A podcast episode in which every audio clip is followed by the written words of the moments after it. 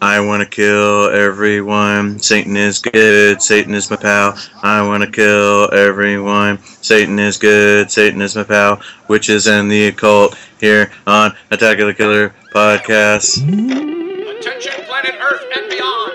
Stay tuned for Attack of the Killer Podcast.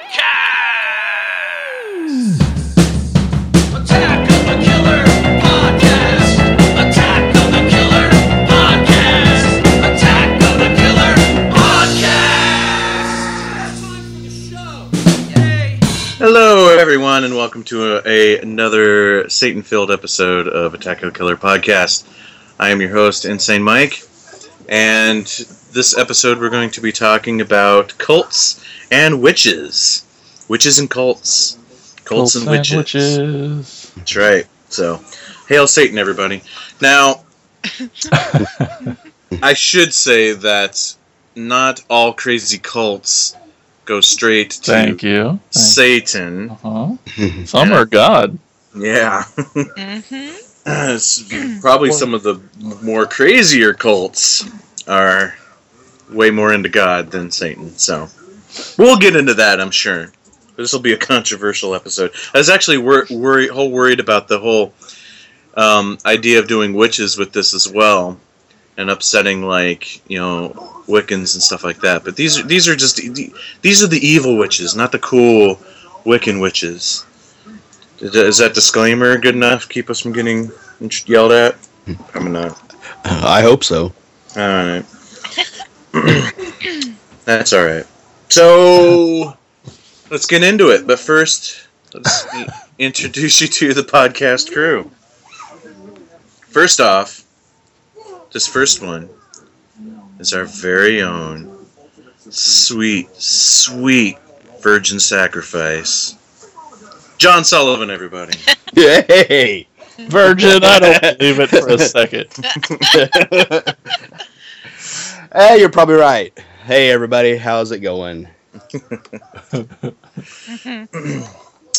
Next up, this next person has better butt cleavage than Sheri Moon Zombie. The high priestess of our cult, Terry Turford.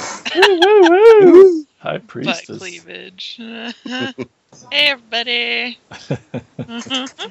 And it's a shorter crew this episode, so lastly, this next person would only drink the ceremonial Kool-Aid if it was grape, so his poop would be green or would be blue.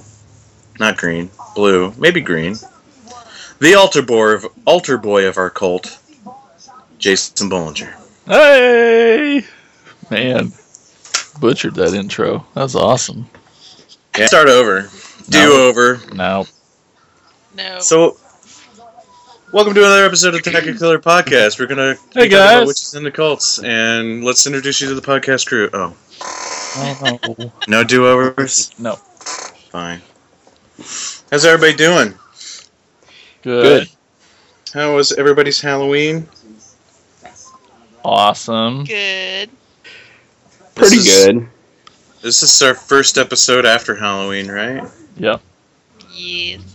So what'd you guys do? What'd you I guys went do trick or treating. Yes, you did, and and you became quite a wuss I wussed out. It was cold as shit. and hung uh, out in the car. I, I, was, I stayed in the car the last two stops. Yep. While Simon and I, it's right. While Simon and I trudged through the tundra. Tundra, exactly. It was fucking frozen. But Yeah. man, I wish everyone could go to Vogel Street. Is that the street? I can I can never remember the name of the street. Yeah. Uh, well, in our town, we just have this street that um, everyone on the block, more or less everyone on the block, really decorates their house, and it's also like the really, really richy part of town. It's kind of like the full size candy bar kind of houses, and like there's, I swear, like this. I mean, every year, but this year I was just. I know Mike and I were just like, you just take that second while the kids getting candy and are just like, holy crap, guys, this is like straight out of a movie. It looks so cool.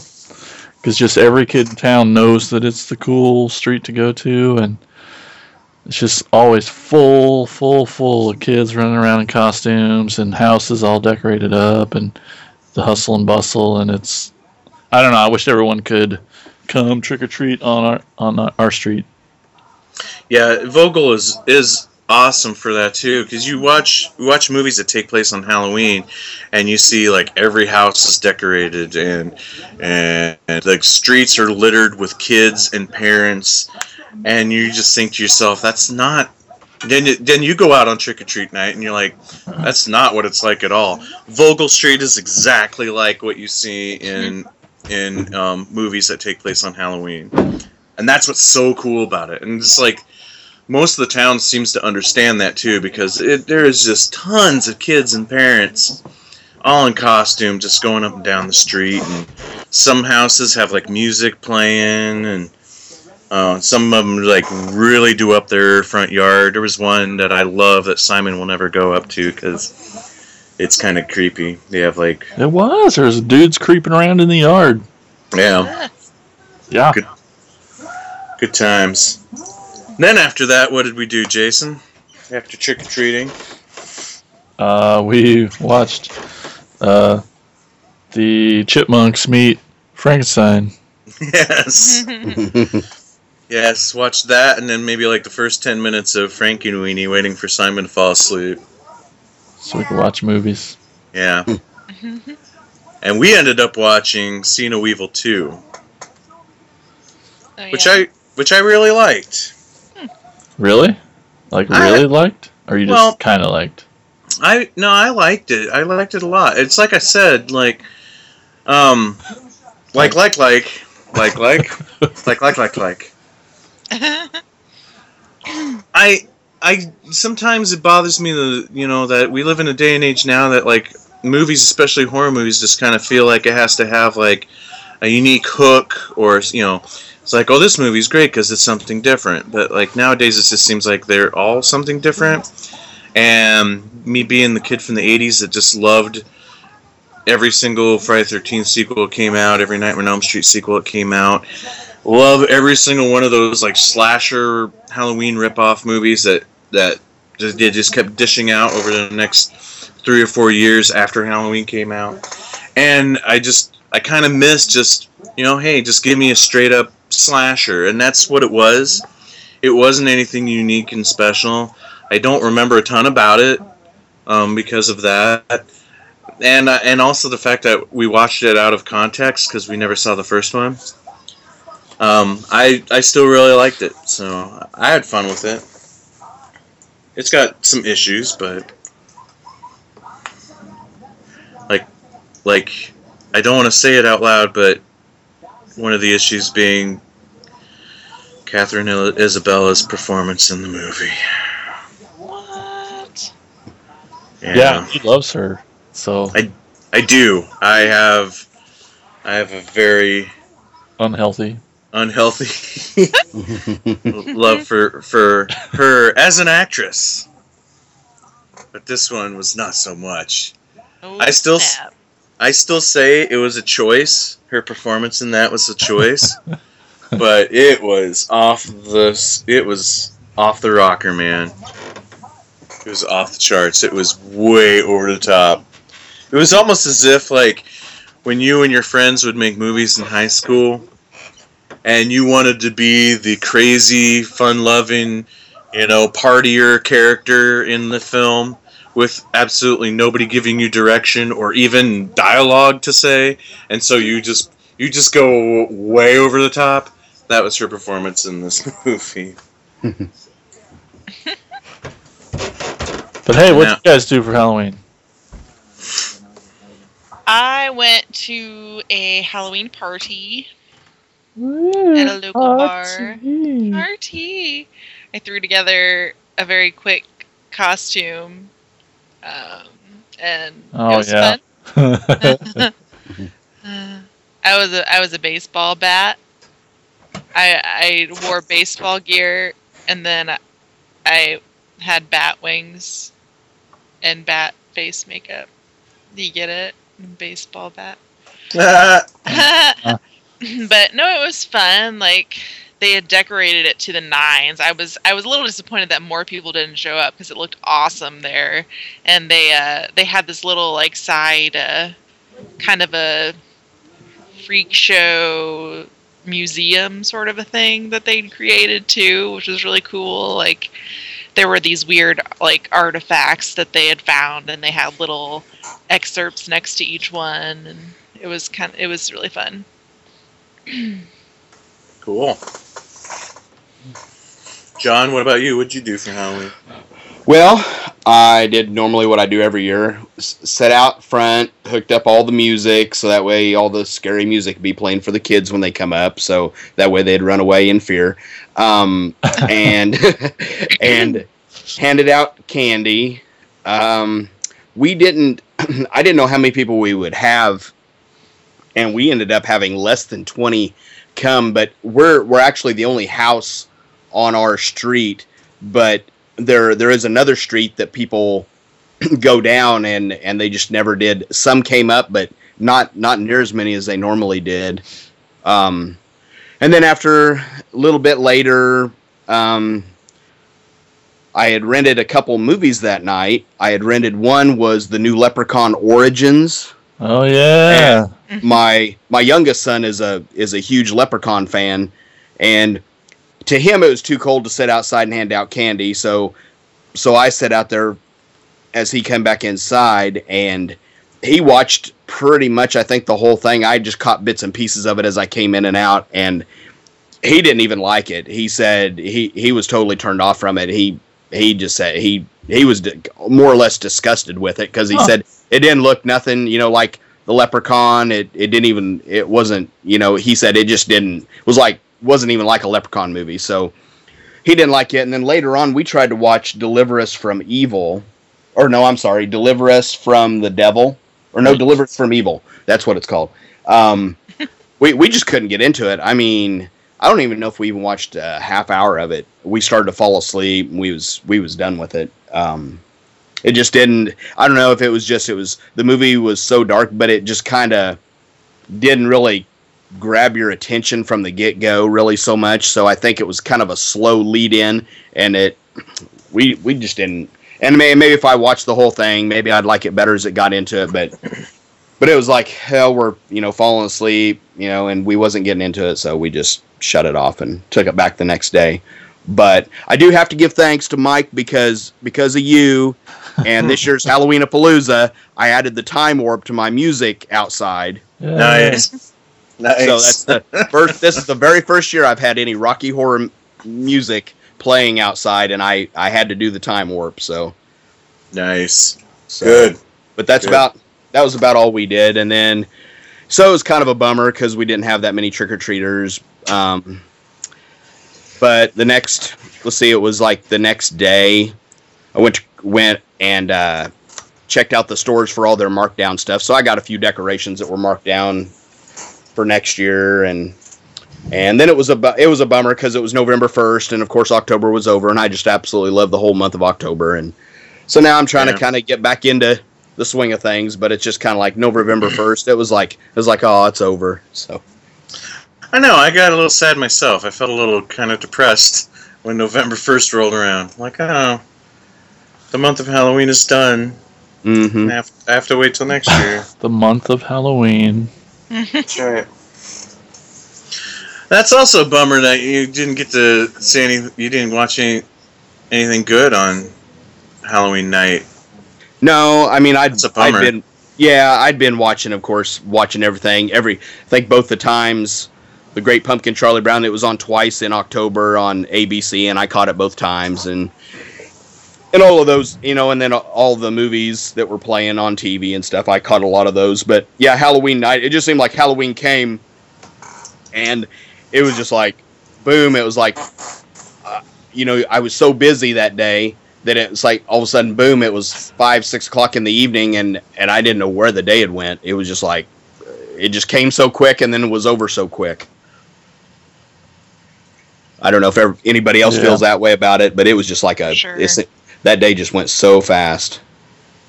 It did go fast this year, man. It really did. because it said Yep. Yep. Mm-hmm. Stupid time. Jason and I watched something else though that night too, didn't we, buddy? Yeah, we did. Can we even? T- oh yeah, because Terry's here. We can talk about it. Yeah, the the Halloween episode of Everything Horrible. Woo! Yeah. Cool. It's a good Isn't one. it awesome? the That ghost is my opening favorite. is so good. Oh, thanks. I mean, yeah, that ghost is cool. the opening, like where you guys do the whole Halloween opening. The opening. Halloween, yeah, he yeah he did a really good job. He did. it was awesome. Good episode. I don't even. Holy crap! What was the movie? I don't even remember the movie he did. Troll two. Troll two. Oh, that's right, Troll Two. That's how good the episode was, though, man. All the uh, other content outshined the movie that was reviewed. yeah.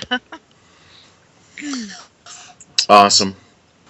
Was it AMC that was showing um, like all the Friday Thirteenth? Is, is it that the channel that does it every year or whatever? Mm, they showed. I know they showed all the Halloweens, of course. Um, they showed all the Tremor Tremor movies. They showed. Oh, I think they showed all of the Omens, and I think they showed all of the Exorcist ones, and I think they Mm. did do. I think they did do Friday the Thirteenth too. Okay, because I did catch Jason X and a couple of the others uh, throughout the month, so that was cool. Um, but it was funny. Like uh, my daughter was, my oldest daughter was watching one of them, and I come downstairs and and she had a friend over, and she's like, they must have started in the middle of it or something. She's like, Dad, which one? Which one? Which Friday Thirteenth is this? And I peek my head into the room. I watch it for like a second and a half, and I'm like, "This is part six. And then walked out, and her friend couldn't believe it. And I walked, I walked back in again, and I'm just like, "This is." I, I- I'm just like, "This is how much I've seen this movie." And then I was literally reciting the action as it was happening.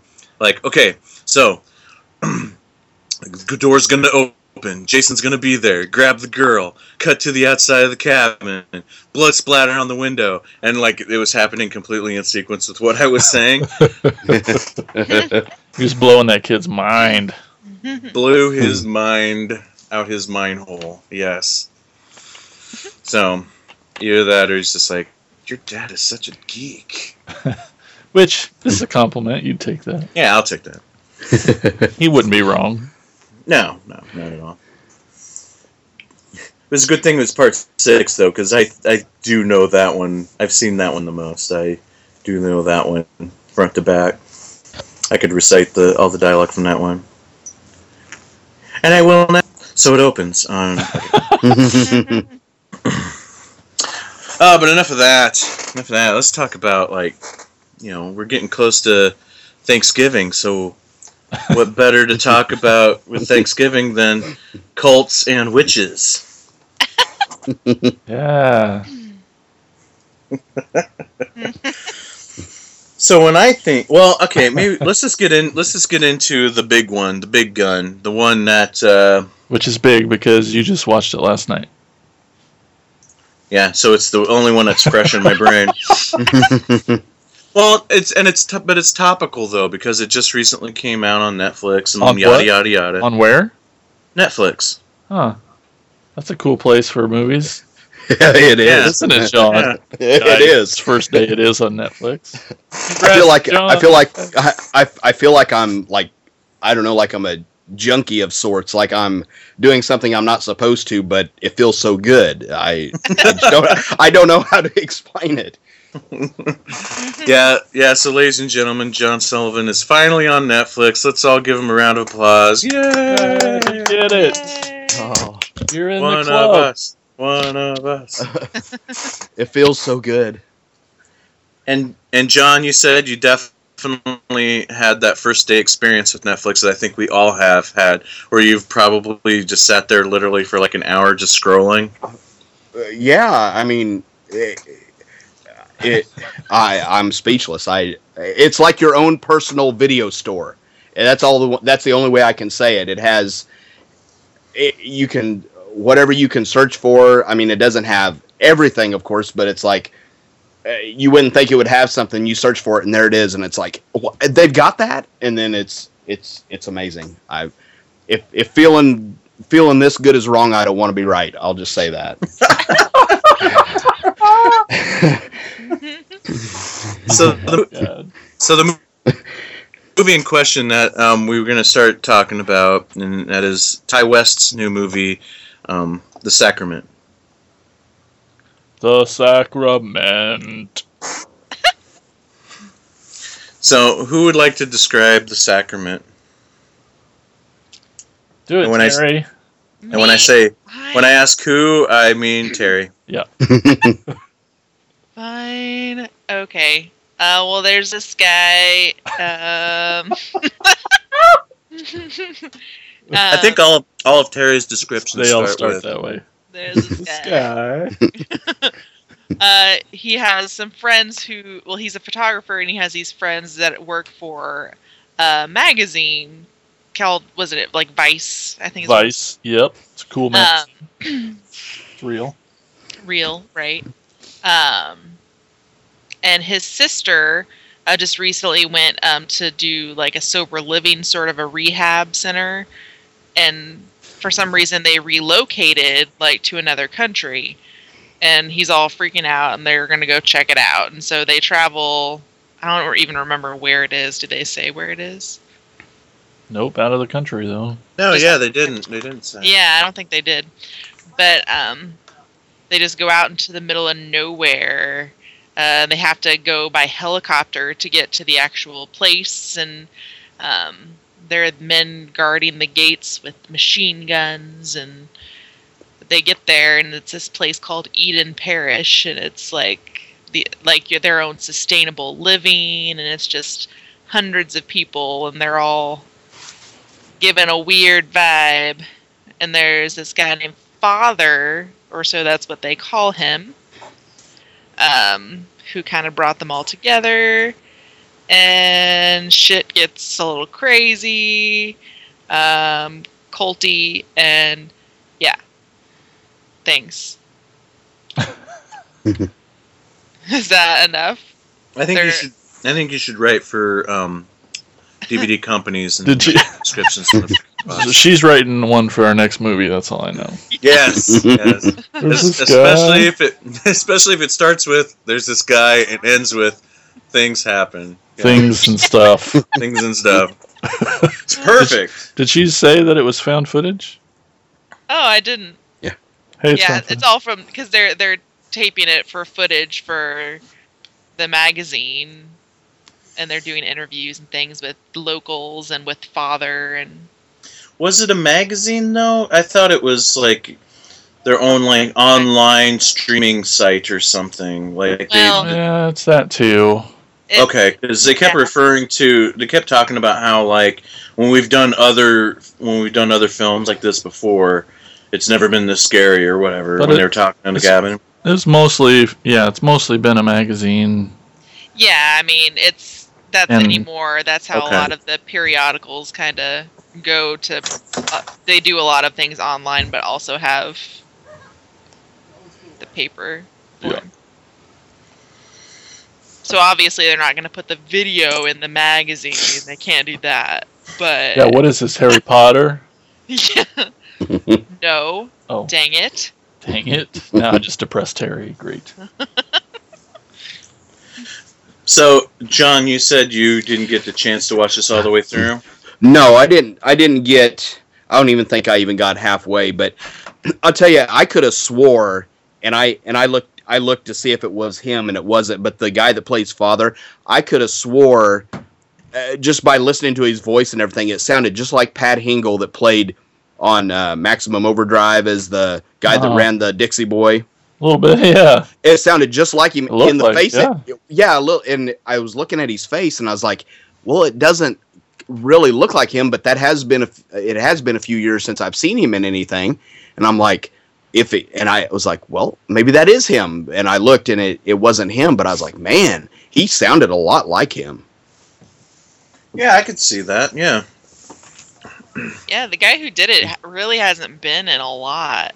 Like Hmm. he was a fairly unknown actor. He's done some bit parts and things, but Well, and I would assume that'd be intentional. If you really want right, for the impact of that character, for you would want somebody who's not recognizable. But I like- I, I like the idea of. I mean, I'm not a because it's done so much. I think I'm not a f- big fan of the found footage thing, but the the way this was done, I did accept this one because it because they were going into a into like a Jonestown setting, and they were they were filming for whatever they was doing, and and it was kind of they were kind of keeping with all the stuff that was going on, they were kind of trying to keep behind the scenes stuff recorded as well, and it was up to up to um, the part I stopped where I stopped watching anyway, and it I, I really I, th- I thought it was done well. I I thought the uh, found footage, you know, uh, thing was for this movie anyway was it it was uh, it was acceptable and it was you know justified the way they the way they done it because I was like well well yeah and it, and it was kind of cool that they it, it was a neat idea I, I liked it, I liked Yeah. the way they did that I I liked I liked it too, the way they did it too. Yeah, I think the found footage thing is a little overdone, and I'm kind of tired of it and done with it uh, as well. But this one I thought was done really well because one I, I thought it was it was a plot device. It was it helped drive the story. The fact that they were making this film, it gave those other two guys motivation to kind of dig deep on what's going on like the one guy, the main guy, he well, not really main guy because he kind of disappears through a lot of the film. But the what was his name Josh, I think. His mo- yeah, the, his motivation was to find his sister and find out what's really going on. The other two guys are, are motivated with uh, with uh, trying to put together this news story. Hmm So it was a good plot. It was a good plot driver, uh, do, doing it found footage style. Um, it wasn't overly done and in your face. There wasn't a ton of like dialogue heavy, talking heads, exposition stuff. Like um, just you know setting the camera up and and just literally talking to the camera and breaking the fourth wall kind of thing. Which which you know I appreciate that they didn't go hundred percent like talkie documentary thing. And what also was good is what I liked about it is that they didn't overdo like shaky cam stuff and and they were still concerned about shooting a good looking movie despite the fact that it's found footage enough to where I can I got lost enough in the narrative of the film that I that the found footage thing wasn't an issue you know either way good or bad that I was Mm. just too involved in the story and the and the found footage wasn't a distraction so Yeah, and because I, the only thing that bothers me really about found footage was uh, I, the shakiness. Sometimes I get motion sickness, and sometimes those things just make me feel sick watching them. This didn't have that effect on me. There, I mean, there were there were some moments, you know, when shit starts getting real and they're trying to, you know, run away from things that it gets more intense like that. But those make the since it's more normal the rest of the time, those moments are much more impactful because they waited to do that sort of stuff until that point. And the thing for me is that I mean, I'm a film fan. I love film. I'm a filmmaker myself, and I just love to see great composition in shots. And and I think found footage sometimes. Sometimes some, found footage can do some really cool perspectives and have some really cool looking shots. A lot of times it's just reliant on the on the uh, the first person perspective and and the shaky camera techniques and all that stuff. Um, so a lot of to me a lot of the more artistic artistically set up shots and stuff in, in found footage films get lo- get lost. You know, I'm, I'm I miss just like a let's just have a well composed looking beautiful uh, shot here. Well, and I thought I thought what did so well with with this film was you you were right there with them, and they were in the middle of this, you know, uh, you know religious uh, group and and they had heard you know things were going down and it it was you were right there with them. And so it it was it was scary because it's like what's going to happen? You know because we're right here it was almost like you were right there with them in the cold as they were investigating everything i felt to me. And a lot of the found footage movies i mean i know that's what they try to do but in a lot of a lot of them instances i just don't feel like that they really that they really carry through with what they what they tried to get across to the audience in the movie. And it was a lot of them movies found footage ones aren't done as well. And like i said i thought this one like chernobyl diaries i didn't think was it it wasn't that spooky to me. But like this one i thought it really like i said you you were right there with the characters and anything that was going to happen you felt like you know was going to happen to you because you was right there with them. So Yeah, and bottom line, I liked this movie a lot. I really loved it. I had a good time with it. I was really into it, invested in the characters. Um, was couldn't wait to see it was where where this was going to go with the cult and everything. Um, you know, I was hooked in from frame one of the whole of the whole thing. Really enjoyed it. Uh, this is a this movie. was, Um, it's a Ti Ti West directed it, and he's really hit or miss with me. There's some stuff I just love of his, uh, and and then uh, stuff that I hate of his. And he's got more misses than hits for me, so it's good to see this one um, getting him kind of back uh, back in good graces with me anyway. So, Jason, you've been quiet. Yeah. Oh, I you know I really I really like this movie. The thing about it for me is uh, I was thought I thought the found footage thing was re- really refreshing. Like I think uh, straight narrative films are being really overdone right now. I think there's too many of those out there, really saturating the market. It was about time that. Are you This, uh, purposely? No, I think uh, yeah, I think narrative films are boring and done. It's so Oh played God. out. It's like they need to do something new. And thank God for found footage. You're just trying to start a fight. well, I I get it just I'm sorry. It sounds cliche when you say it that it that it I mean like yeah, name 5 found footage films made in the last 5 years. You can't. Devil's Pass. Um, 5 years, last 5 years. yeah, I'm doing it. Uh-huh. uh, Paranormal Activity 1000. Billion. Um, what was what was the one in space that we talked about not so long ago, Terry? Oh, apollo something? Europa report. Or- Yeah, the Europa report. Apollo 18 is another one. Yeah. Um. So if you challenge me on this and I can't think of the names of the movies, is that you win? Is that? No, I would just also VHS say two. Yeah. That's- troll oh, hunter Oh dang it! Natural Hunter. I don't, I don't. I think that But- it's it's really it's good. It's used really well in certain storylines and other storylines that like I don't know.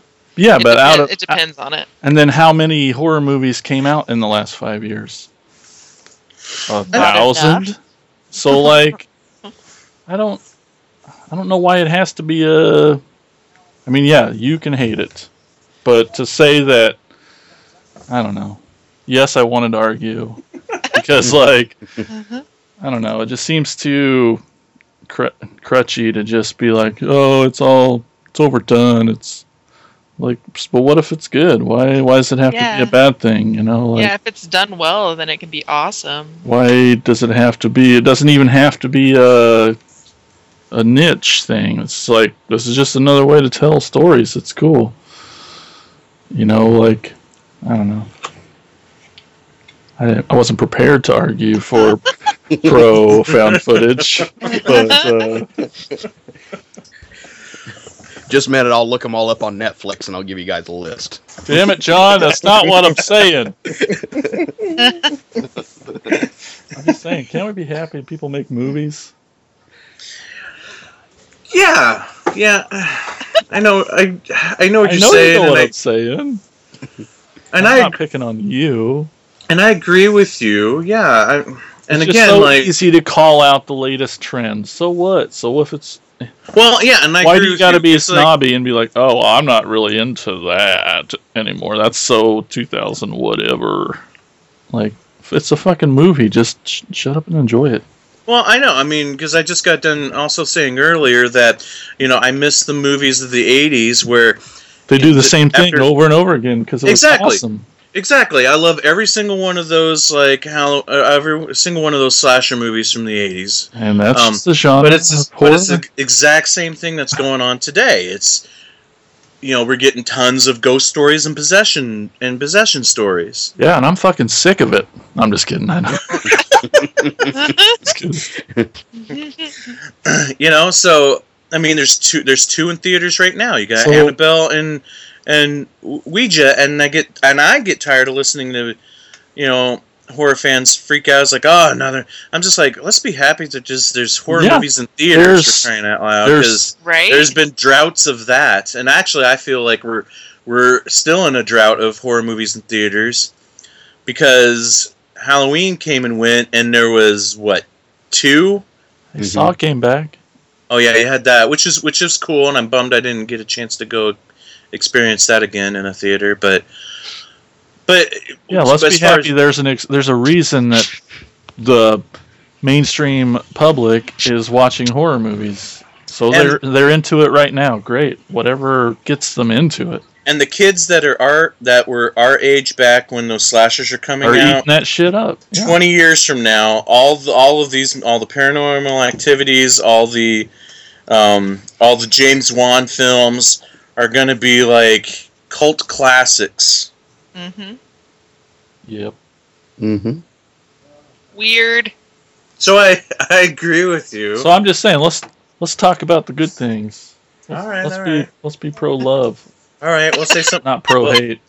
Well, Such a hippie, Jason. God. Now, Hey. now you starting to sound like it. Now you're starting to sound like another cult. Guys, let's just hug it out. Let's hug it out, guys. I'm not drinking your Kool Aid, man. That's all Oh. I'm gonna say. And I got it right here. I'll give you the hug. I'll give you that, but I won't drink your Kool Aid. That's All right, Not not- what you said last night. Hey, Oh, that was wrong. I'm so sorry. Uh, it was the night before last. Well, then Jason need say something. along. say something good then, instead of just pick on me. Um, I uh, I thought it, I thought it looked fucking amazing.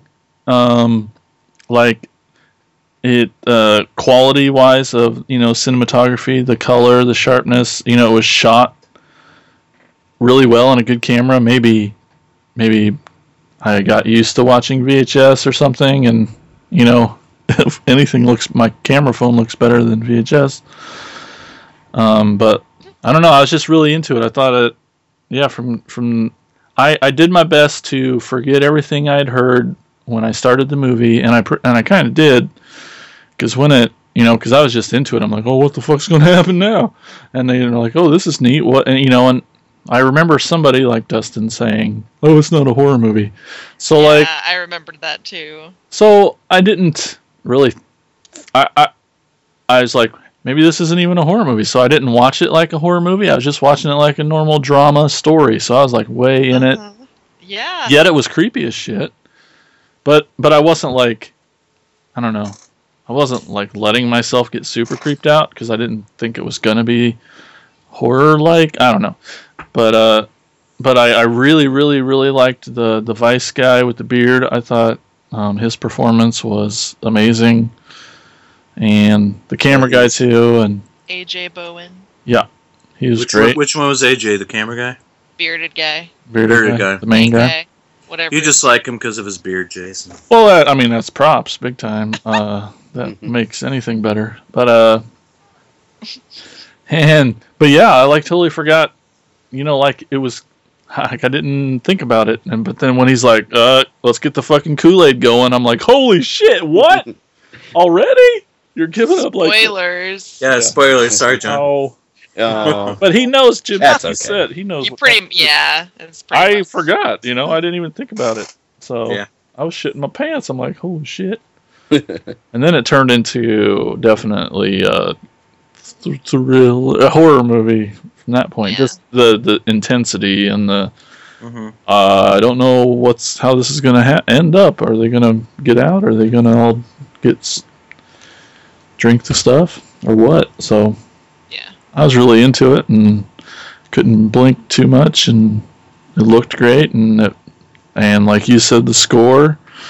You mentioned that to me earlier before the podcast, but Yeah, the score, I freaking loved it. I was hooked. Like I had a creepy vibe about the film um, from the moment it started. Like when you're seeing all that text at the beginning, hmm and it had a very Carpenter esque type score to it. Like it Mhm. sounded like something out of like Escape from New York or or something along those lines. And and it already just kind of it kind of gave me a creepy vibe. I loved the score in this movie. I thought it was so well done. And I think it was Tyler Bates. I think was the one that done the score, wasn't he? Oh, I don't know. I don't. Yeah, I think it, I think it's Tyler Bates, and he's the one that did the score for the two Rob Zombies Halloweens, and he's done he's done Oh, he's done lots of stuff. He did uh, the new Guardians of the Galaxy. He did the score for it. Um, Oh, nice. Awesome. I can't think of everything he's done, but um, he's done some good stuff. Cool. Okay. Yeah. Well, you did a good job on this one too. And yeah, and so uh, uh, what Ti West is is is really good at is is the build up, is the slow build up. Um, because sometimes that can be done very badly, where you're just you just kind of get bored with it. But he does a really good job of, of, of the slow build up and building this building up to like the big the big thing in the third act. The my issue with some Ti West stuff is that the built the uh, the third act wasn't enough punch for the for the first two acts of build up. But this time it was It's a like straight ramp up the whole way. boom. Yeah. It just it ramped and ramped and ramped and then it delivered on the uh, on the goods there. Uh-huh. So for sure. and but that's and that's the thing though with his movies that I don't consider those those ramps a slow burn. I mean, it's not boring because he he's he's really getting you into his characters. Like the one of the movies of his that I don't like is Innkeepers. You know, but those those first those first couple acts of the movies, I got really invested in those characters and stuff. I just felt like everything that we build up to wasn't delivered in the third act. That's just how I felt um, by the end of that end of that movie. This one totally delivers on the goods. Now it was also produced. Did you guys notice it was produced by Eli Roth? Yep. Yes. Yeah. So I wonder if there was a little bit of collaboration there because like Eli Roth is all about delivering goods. so I wonder if there was a little bit of collaboration of like Ti West's style of this of this slow build up and then Eli Roth's just over to the top execution. Maybe, I don't know. Man, I loved it. It was like because I didn't think it was a horror movie, like it stayed pretty normal, you know, right up until the night night when that kid shows up and it's like finally Yeah. breaks. Ex- Mhm. yeah. It finally it seems breaks. completely normal until that point, and, And you're li- like, who the Yeah, and after the interview and the stuff, you're like, okay, well maybe it's not gonna go that way, you know, like maybe. And then holy shit, man, It's just, it's just like it's like long. start like to believe it. there's a lot of normal, and then just there's one thing that's just slightly unsettling, and you and you just get this inkling, and you're like, uh-huh. this something's not right. What the what the fuck is going on? Like, but then they make you think it's normal again. They just keep drawing you back in. You know, it's just like the slightest little thing, like the way someone reacts to something you say. Like one of my favorite characters was the sister. Yeah. Yeah, yeah. She did me such too. a good job. Oh, she, she didn't, was. she didn't give you any tells either. There were a few times, like the like the look on her face, or like Yeah. the way she reacted to a few things, and I was like, uh, Oh What- man. what was great about her character is your first inclin you know your first um, clue at something's not quite right is when they first get there and there's like these armed guards yeah, and they're just so defensive about everything you know you know turn that camera off you know and like you know who are these guys there's only supposed to be one of you and all this all this and that and the other thing and and it's like these guys are gonna get shot in the face. These guys are gonna get straight up shot in the face. What is going We're on? ten minutes in, and there are people getting shot in the face. Mm-hmm. and so and they get in the truck and they go and they get there and then you're thinking like there's there's gonna be like cannibals with machine guns on the other side of this fence and they're just gonna mow them down and have dinner i mean that's that's what's gonna happen Wasn't? Yeah. and then when they get inside they're they're greeted by the sister who just who's normal and is all lovey-dovey and everything's great and this is the Ah. greatest place on earth and you're just and yes you, that's exactly what i did i breathed a sigh of relief so i think this Oh, okay. movie this movie i like it um also like the hostel movies like that eli roth did because those those movies tap into a fear of mine of of traveling somewhere and being just being in this foreign foreign world that I'm not accustomed to and not knowing the rules and being stuck in a situation knowing knowing like I could be killed and there's no remorse for this there's no legal precedence for for Yeah. my my death you know it's just like I feel pretty safe in America because I know like uh, you know that there are consequences Except for somebody Detroit. coming up and stabbing me in the eye you know except for in Detroit that's why I don't go to Detroit but you know going to some like foreign land that i'm not familiar with and Yeah. like being stuck in a weird situation that's terrifying to me As as I was watching it, I wondered if you thought, like, I mean, this movie is 100% not like Cannibal Holocaust, but like, no just- but but did you have that little feeling of like, well, fuck, man, what's gonna come running out of them trees? Or like, Exactly, what? What don't yeah. we know? They're fucked here. hmm Yeah. exactly you hit the nail on the head there too i was doing some comparisons to cannibal holocaust while watching it absolutely for those out there listening this movie's nothing like cannibal Nothing holocaust at all but maybe some of the vibe. I don't know.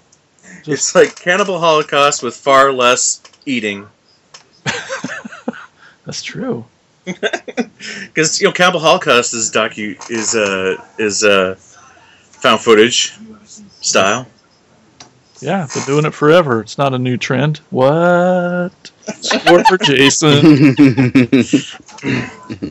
All How right, boys. How about how about uh like so shit goes crazy after the party and like they're back in their cabin. Every time it was every time it like faded out and they were kind of going to sleep, I was just I said maybe even out loud. I'm just like just be fucking morning when this comes back on. Yes, You know, like every time it'd too. fade out, it'd be like I would just be like, please just let it be morning so they can go. I don't want to know anymore. I don't want anymore. I just want to go. You know? and then fucking fade up, and it'd still be night, and more shit would go on, and ah, fuck. Well, and then they say like the it'd pop on that when it go black, and then it'd come back on. It'd show like a time or something on the screen. Yeah. Would say like Yeah. nine thirty or That's not something. early enough. Yeah. That's that's too early. shit. Yeah. Well, I definitely got to. I, I the weekend will not completely go by without me watching the rest of it. I've got to find out what definitely happens. need to finish it. You sure. to- yeah, absolutely.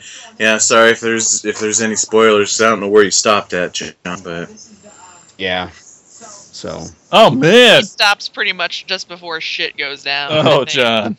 and I've got Netflix, so I can watch it. Anytime it'll be right where you left off when you go back. that's Yeah, the, that's the cool do part too, right John. From where Yeah. you stopped. Awesome. How about you guys? Did you did you was the interview like the most uncomfortable thing ever? Oh yeah. Like it was awesome mm. because you were learning, I but was like you uneasy as hell too, or just waiting? like people that are very obviously manipulative. Like you can just tell. Like he's so good at evading the questions and Uh-uh. turning and it steering around. it. Yeah. yeah. People that are so good at that creep me the fuck out. like those are the worst people. Like hypnotists. You just you, you're mm-hmm. afraid to hang out with them. Yes. Mm-hmm. Ugh. Creepy. You said pee. I did say pee. Pee. Not just any kind of pee, but cree. Pee. Creepy. Well, I, th- I think the guy the guy even says he only a- he only asked like he thinks he only asked like a quarter of the questions, and he said Yeah. he said, and I don't I don't think any of them even actually got answered. Yep. Yep. Oh man. Well, okay, I have to ask though because I my TV that I watched it on sucks, and my eyes they suck. What was on the little girl's note that that? Oh that- my god. You didn't see Oh. that? No, but what's great about it is, is like I didn't have to. Yeah, the music let you know. Yeah, well, the music and their reactions, and it's it's just like, and you, and the whole time I'm waiting. I'm like, okay, when's something, when's something gonna hit the fan here? You know. What? Uh-huh. But what did the note say? I gotta know. Does anybody remember? said, uh, please, Please help us. Yeah. Okay. And what's cool is that how simplistic is that, but yet Yeah, like I was. Yeah, I was like, what the fuck is this gonna say? Like, uh huh. I'm like, Shit. Isn't I don't. As it I was thinking. I was thinking something else. Like it was gonna say something else. I can't remember what I was thinking at the moment. Like, oh god, it's gonna say this. It's gonna say this. But I could. I can't remember. It Please turned pick- out way different than I thought. They're all robots. Please pick up a quarter of milk at the corner store. Maybe. You have. Oh my god. It would just be What? a note that says you have a booger hanging out your nose. then close up like Blair Witch. Oh. Sorry. Anyway. No, I just thought of the worst scene in the whole movie that I don't want to say for John. But Does it when- involve uh, the brother and sisterly love? no. That's that doesn't- Wait, wait, what? What version did you watch? Yeah. Not lo- like. I think you watched the triple X version. Oh, you're saying at the end. not like No, that. I thought the scene before that was worse Yeah, that wouldn't be bad. with the Well- mom and the daughter. Oh, Oh my God. Yeah, that Right? was intense. That was oh awful. Oh my god, I earmuffs, thought- John. but- Earmuffs. Uh, You know, I'm not saying anymore, and we shouldn't. no, but I thought the scene between the brother and sister was more terrifying to me. It was fucked because it didn't end either. Yeah, like, like- it was drawn the fuck out. I was like, Oh, oh, I, uh, the can't watch. oh, and how cool, how cool effects wise was her demise? Oh Oh, fuck! yeah, that was cool. Hey, shh. Her, what happened to her? I don't know how to spin it, Yeah, let's stop talking. Let's. Yes. but it was cool. It's hard. I, I, Yeah. I, want to talk about it because that looked really good. You've seen those It kind did. of those kind of gags before, and you know it's like ah, but that looked freaking real, man. Yeah, it did. Yeah, how all those bunnies ran up to her and snuggled Yeah, her. exactly. Yeah. and it happened quick. Like I did not anticipate Uh-uh. it just going down that fast. It's like one minute it, she's she's doing this, and the next minute it's just whoa. Well, yeah, all the way that everyone who does get it gets it is pretty fucking badass, whoever they are. It was good, guys. I really liked it. I did too. I was I was surprised. Like Yeah, I had pretty low expectations, so I think that helped. thanks to Dustin, who we should be on. He's probably the one who doesn't yeah, like it. Dustin would be like, I fucking hated I it. It like was it. a horror movie. Halloween four and five and this. I hated it. Wait, he wait. I can't. He did say he didn't like it. Oh, I don't know. I just assume he Well, would. I don't know that He's said the new didn't Joe. like it, but he was. He definitely said that he didn't think it was a horror movie. Right. Yeah, I know he quote he was quoted saying that, but I, I, I thought I remembered him saying he liked it. Yeah, I think. He, How could you not? It was good. but how can you not think that's a horror? Everybody, go get a free trial of Netflix right now. yes. Go watch it. Netflix I approve this sponsored message. episode. Now, now, Jason and I, Terry, Jason and I were um, having a little pre-show confab about this Oh. movie, Oh yeah. and and there's a there's a, there's a few things that uh, just for fun, Jason. So don't get all defensive. I still, I still love this movie, yeah. but um, there's a few things that uh, there's some moments that like I call shenanigans on the found footage thing. That's all accounted for. I don't know why you can say that. Is it really? like Who who's running the camera as as Careful. everybody in the village is yeah, She does. She, she takes does. it The out. sister. the sister. so this Because So this- father tells her to take the camera and film it because he thought it was important. Like he says that to her. Yep. So she just is she's just going around getting close up shots of everybody um, Yeah. Yeah. enjoying the festivities, shall we say? Mm-hmm. All right. Yeah. But I mean, one- that's. I mean, yeah. she's apparently uh, pretty good at filming things. Well, it runs in the family. I mean, they. That must that must be the case because yeah, she's a great cinematographer. I didn't even think about all the Lot close-ups. close-ups. The, the shot that made me think that was when uh, father was like taking his little victory lap while the party was kind of. oh yeah, yeah, yeah. Yeah. That was the shot that was like she's. I mean, it, I guess it makes sense. She followed him around, but it was like a little more cinematic than. Mhm. Yeah, there were a Yeah. few that seemed a bit like a bit of a stretch to me for But accounted the for. situational. Yeah, they were accounted. Well, and she's really good at multitasking because she just immediately goes from all that to what happens. No, they cut it together later. She got some B-roll while he was, you know, before he got up. Exactly. and and I know you're going to okay. I know you're gonna. Here's another thing that they didn't. It didn't bug me, but like I want to joke It did about it. You. No, it, it's. I just want to make fun of it. Um, um, and I, I- I know you're gonna say it, so don't get all defensive and Uh-huh. say you know lapse of time and editing and blah blah blah. But it just it seemed like to me the trip, the trip from the helicopter to the camp got shorter and shorter every time the guy was going back and forth. Well, it's editing, lapse of time. I mean, it's, it's standard film editing procedure. When they first get there and they go to the they're in the truck, that truck just- ride was like an hour long. Yeah. forever. but yet these guys are Oh. these guys are running back and forth from the helicopter back to the camp. It, it seemed like in Well, no but- time flat. And I don't mean, tell they- me editing because Those we're thi- seeing th- that we're was seeing- happening They show while you the the other- times, like they give you the time and show you how Yeah. much time has elapsed. I can't hour. read. Oh yeah, there's, Oh, yeah, it was like an hour of them like running slash jogging out of breath. and like, yeah, there was a pretty decent Yes. time chunk. that's yeah, true. they notated it on there. Watch the notates, Mike, when you watch The it. note, the footnotes. And then I was trying to argue with Jason too about the the final scene with um Fathers. the, the father and the confrontation with the fa- when he's got um, beard guy tied up and the other guy runs in and then the back and forth camp and that didn't seem to me that it would have matched with in relations to where the cameras actually were. He was he was holding the camera. yes.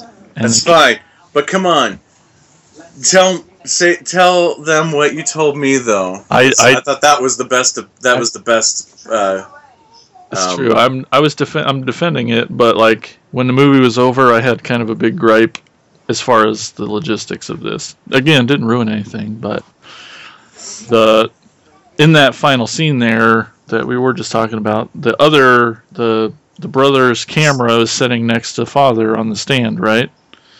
Oh, and that it, and that explains How they were Of getting the images shot of, of how we're getting a shot of the two of, of beard guys uh, or of uh, the the hell the is camera Beard guys. guy's name? Can we like actually? AJ Bowen, No, well that's the actor Sam. Sam. His name is Sam. So yeah, there's a cam- yeah the Sam the Sam shot in that cabin scene is by the brothers camera that's sitting on the nightstand right next to the chair that father's in. And that explains that shot and then the camera guy is holding the camera down by his hip, Oh. but that's not Hmm.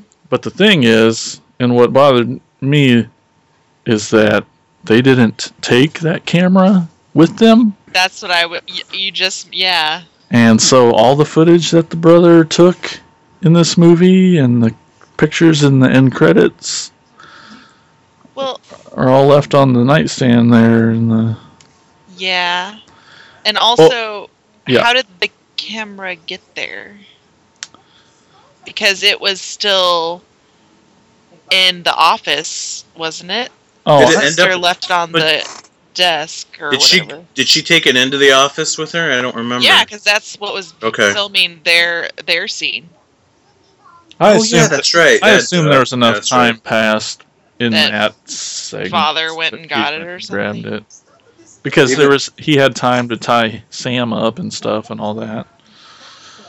Well, Sam had been missing for a while though, so I just Yeah. assumed that he had been there for quite a while. So But I'm saying. John, when you watch to finish this movie, after that scene and they run off, look and see if they grab that camera. I don't know. Uh, Again, But it's not the end of the world. It's not a. No, but that's exactly it, and and and that's that. If I'm gonna have a beef, if Jason will allow me to have a beef about found footage, that's my that's my problem with found footage is that everybody wants to sit around and rationalize. You know how you know if this was supposed to be blah blah blah, then why supposed to be is this realistic? blah, blah, blah. Yeah. And if it was a straight narrative film, we wouldn't have that freaking. We wouldn't have to have these stupid conversations. But, but what's great about this movie is that, like, matter. it didn't matter. It was absolutely like, Yeah. Bigger than that. Yeah. like we were just talking about. You know the what happens between the brother and sister. I, again, I had spaced it off. It was like, oh, I watched this scene, but I'm forgetting that I'm watching this scene of found. It's like found Yeah. footage material. Mhm. I'm just watching a kick-ass scene. Yeah. And so, and then again, like I still debate on when they uh, when he's confronting the father at the end, and the camera angles are switching back and forth. That logistically, it doesn't necessarily match where their cameras are in position. He'd put on a different But- lens. I know. but- It's, okay. Again, it doesn't matter because I would much rather. it's watch- greater than its niche. Yeah. I'd much rather watch a back and forth two shot of actors talking than a super wide shot just because we have to rationalize the camera angle of the camera that they're using through the whole movie. You know what I'm saying? Yeah. hmm So I'd rather see something a little bit more appeasing and and not as flat and dull and boring. So I don't care. I don't care that if if some of the stuff doesn't line up, it doesn't matter. The movie the movie is good on its own merits. Um, it's just I know that there's people out there that do get hung up and let it ruin it for them Oh yeah. and that's where I Mhm. think found footage is is is a is a harm than good. Hmm. Is that acceptable?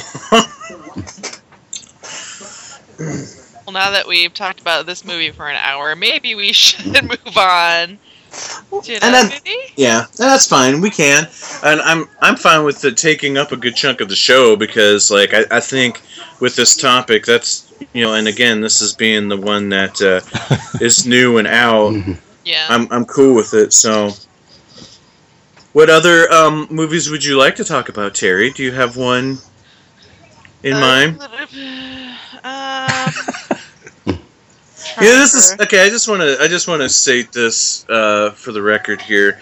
That what I love about Terry is I'll come up with a topic and I'll do a list of films, You're and pulling back the curtain here. I am, um, and I'm calling and I'm calling some of you other guys out too. Uh, Um, I'll put up the list of films and like, can we get a list? I'm like, okay, here's a list of films.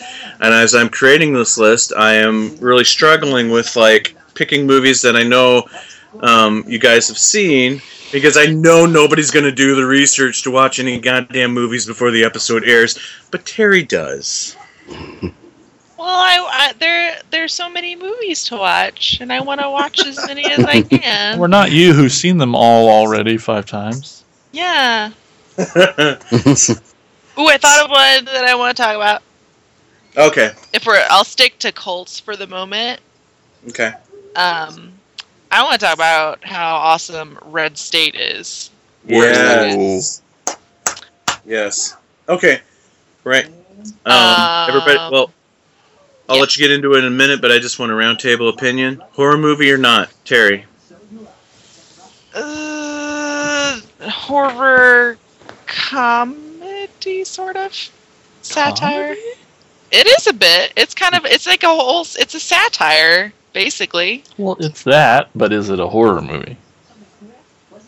Eh, Yes or no? yes. John. John. It's, it's Red State a horror movie. I couldn't tell you. I didn't get a chance to watch that one. Okay. It wasn't on. It wasn't on Netflix. Yeah, it was. I know. It was. take You know what sucks is that it used to be on Netflix. Yeah. It, it was available to to rent the DVD, but it wasn't for streaming. It wasn't available. Yeah. Jason, I'm gonna go with horror movie. good, good, 'cause that's the right answer. Okay. Oh, Now, now Terry, what uh, what were you about to say about Red State? Um, other than it's awesome.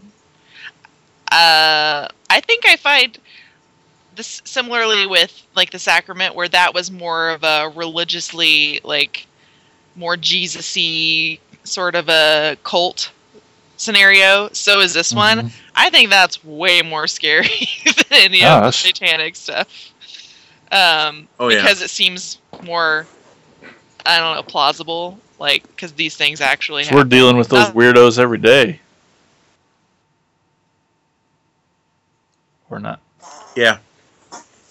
more um, they happen more in real life but this it's kind of it's like a satire. It's kind of poking fun at the westboro baptist church basically.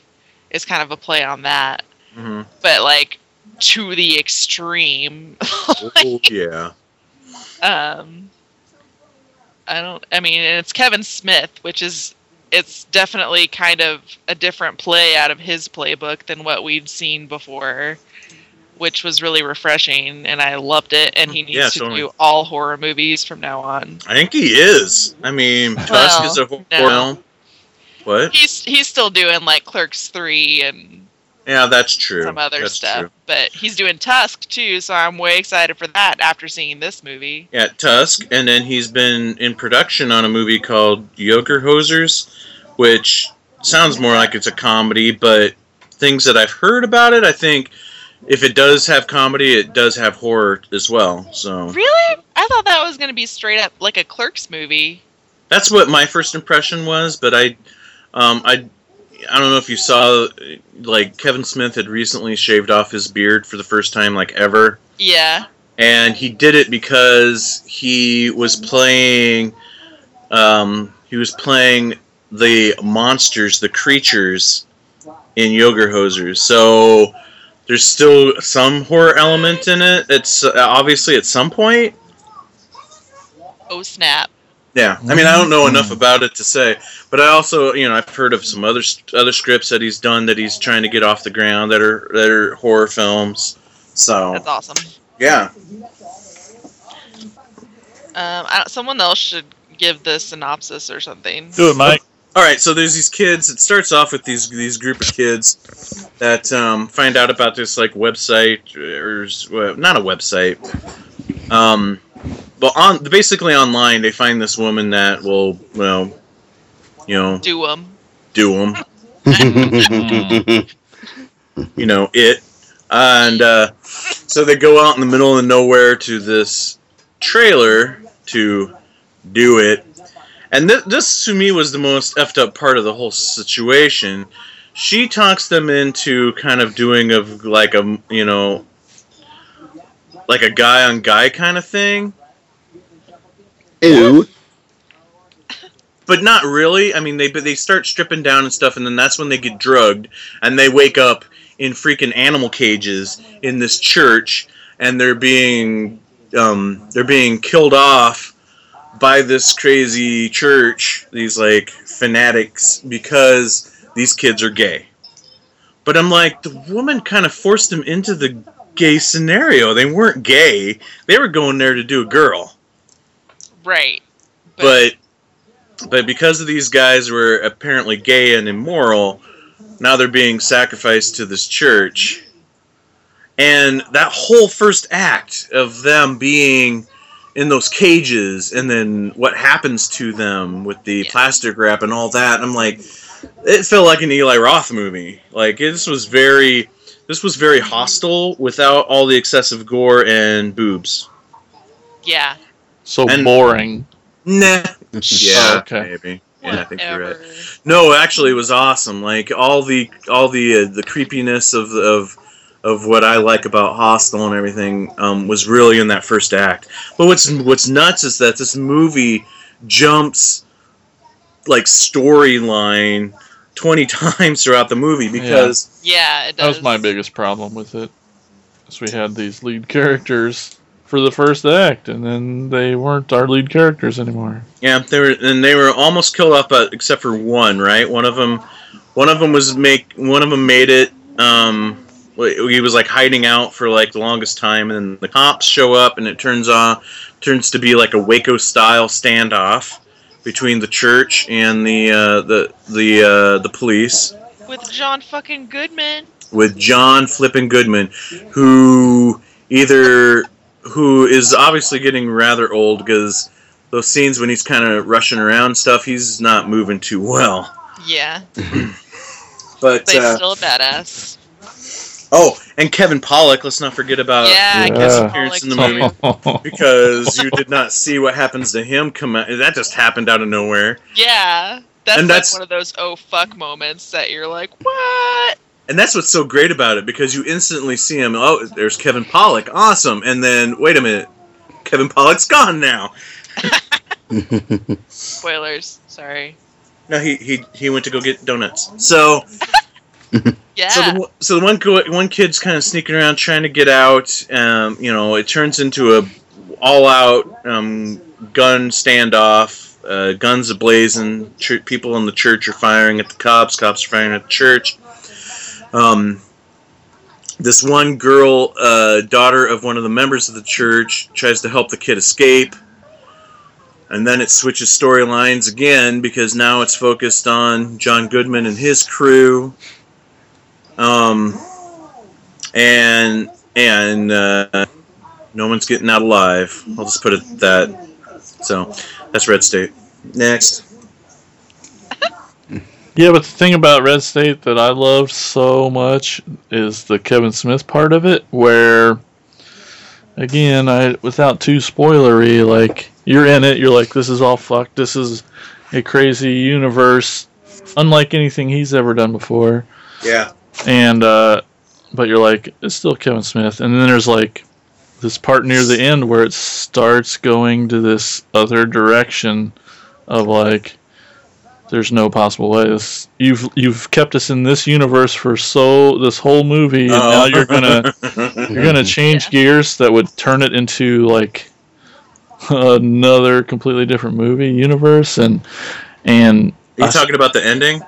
I guess I just when you hear the bells yeah. So, so what you're saying from this this universe to something a bit more supernatural? Is that something safe to more dogma like something Say? more Yeah, yeah, Yeah. yeah. where like yeah where it was going to turn into definitely not reality after spending an hour and a half in reality right. and it's Depends on your religious beliefs, if that's right. and, and but um i was when i heard the bells because they set up they set this up so through the whole movie and like when i heard those bells i mean i fucking shit right into my pants it was disgusting yeah, I know. I smelt it. It yeah gross. but like it was the i don't know it was i can't say too much but it was just like that moment of like Yeah. almost turning a 180 but then not but then making me think that it was going to go that way was bigger than anything that could have actually happened to Yeah. it really i don't know drove So, it home did you- awesome so did you? lo- Okay, awesome, right? oh fucking right awesome Okay. that was that was my favorite part of the whole movie It was making me think the movie was going to do a 180 Now, would you have been pissed off if, if that 180 happened and it was the 180? No, no, I wouldn't have bothered me. I, I was, I was, it wouldn't have hurt anything. I don't think. Because that that was the my understanding is that how it was it was supposed to be originally how it ended. Yeah. Yeah, because then I would have been like, oh well, this is Kevin Smith, so he can kind of do what he wants, and we never really took him seriously as a horror director anyway. So why not? why not fuck it all up Yeah. and do this crazy thing that doesn't belong in a horror movie? But okay. Exactly. But well, even you know, even like making us think it was more than anyone's ever done. You know, like to think something like that could actually happen in a. I don't know. It was great. Yeah, it was awesome. yeah, I, I was blown blown away by that moment too, and I'm thinking he's really going there with this. What the hell, you know? And then It's And then when it- when yeah. you're it for the first Oh, time. yeah. You're like, uh, Uh huh. what the fuck is happening? Uh, one of the reasons, like another reason that I'm super excited for Tusk is because not only is it Kevin Smith, but it's Kevin Smith and Michael Parks again. Again. Again. Because Yeah. Michael Parks is so fucking good in this movie. Mm-hmm.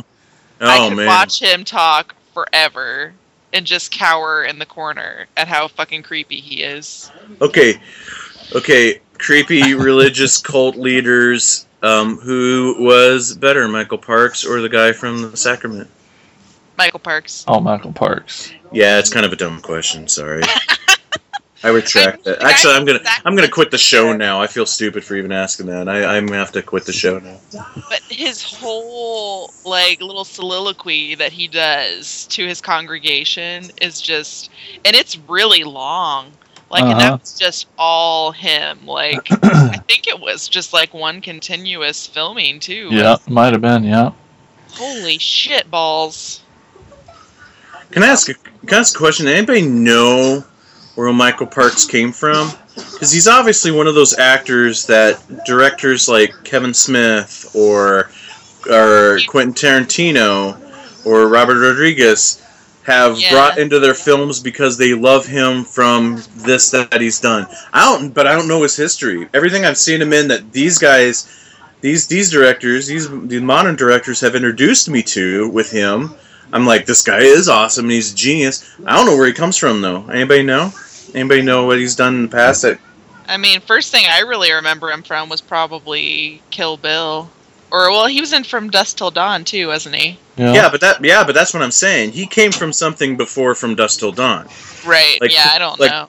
Quentin and Robert Rodriguez brought him on board from Dusk Till Dawn because they loved Michael Parks from such and such. He's been doing shit forever. I'm looking. Oh my god. Yeah. like his first roles were in TV shows back in the 60s. Like he's been trucking for a while. I don't know if he was a kid back then. He had to have been pretty young. I mean, I don't know. Mostly TV for most of his career. But yeah, he's awesome because you know talking about from dusk Till Dawn that moment. Honestly, it's so that that speech he gives at the counter. It's kind of really insignificant to the whole film, but it steals the show really. Yeah. Yeah. And if Yep. you were if you were to compare Michael Parks in From Dusk Till Dawn to Michael Parks in Red State, I don't you, I don't even think you would realize it was the same actor. yeah.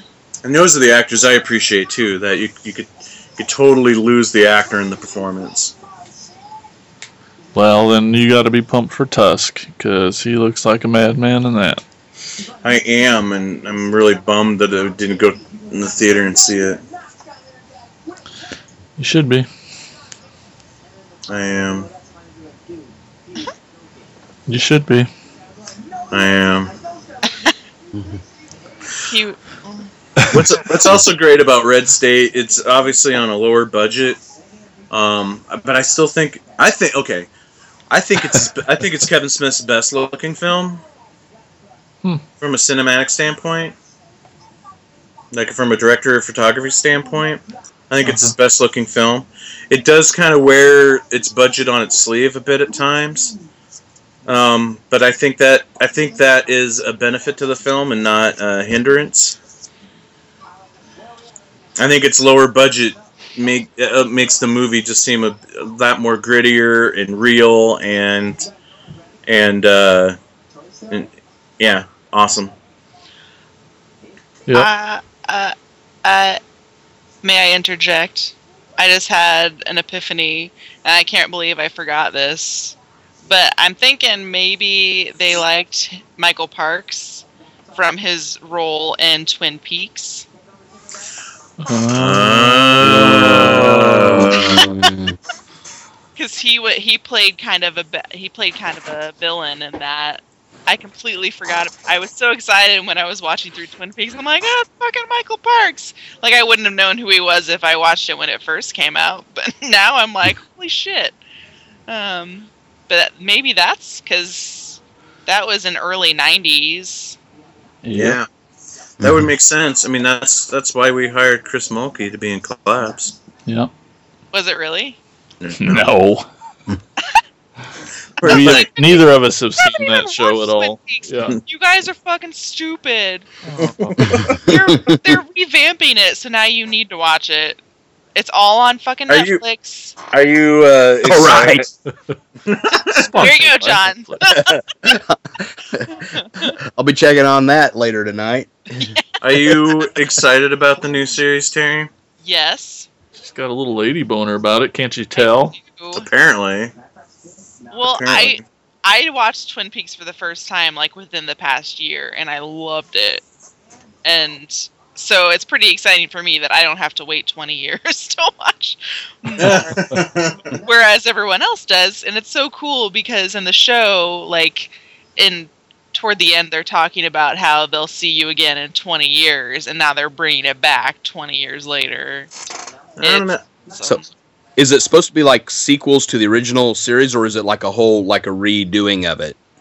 it's like a continuation Continuation. it's like the actual or at least a lot of the characters i don't know who all is coming back but it's them like 20 years down the road Oh, okay. I don't uh, know. Sometimes when they revisit stuff that many years later, it doesn't always pan out.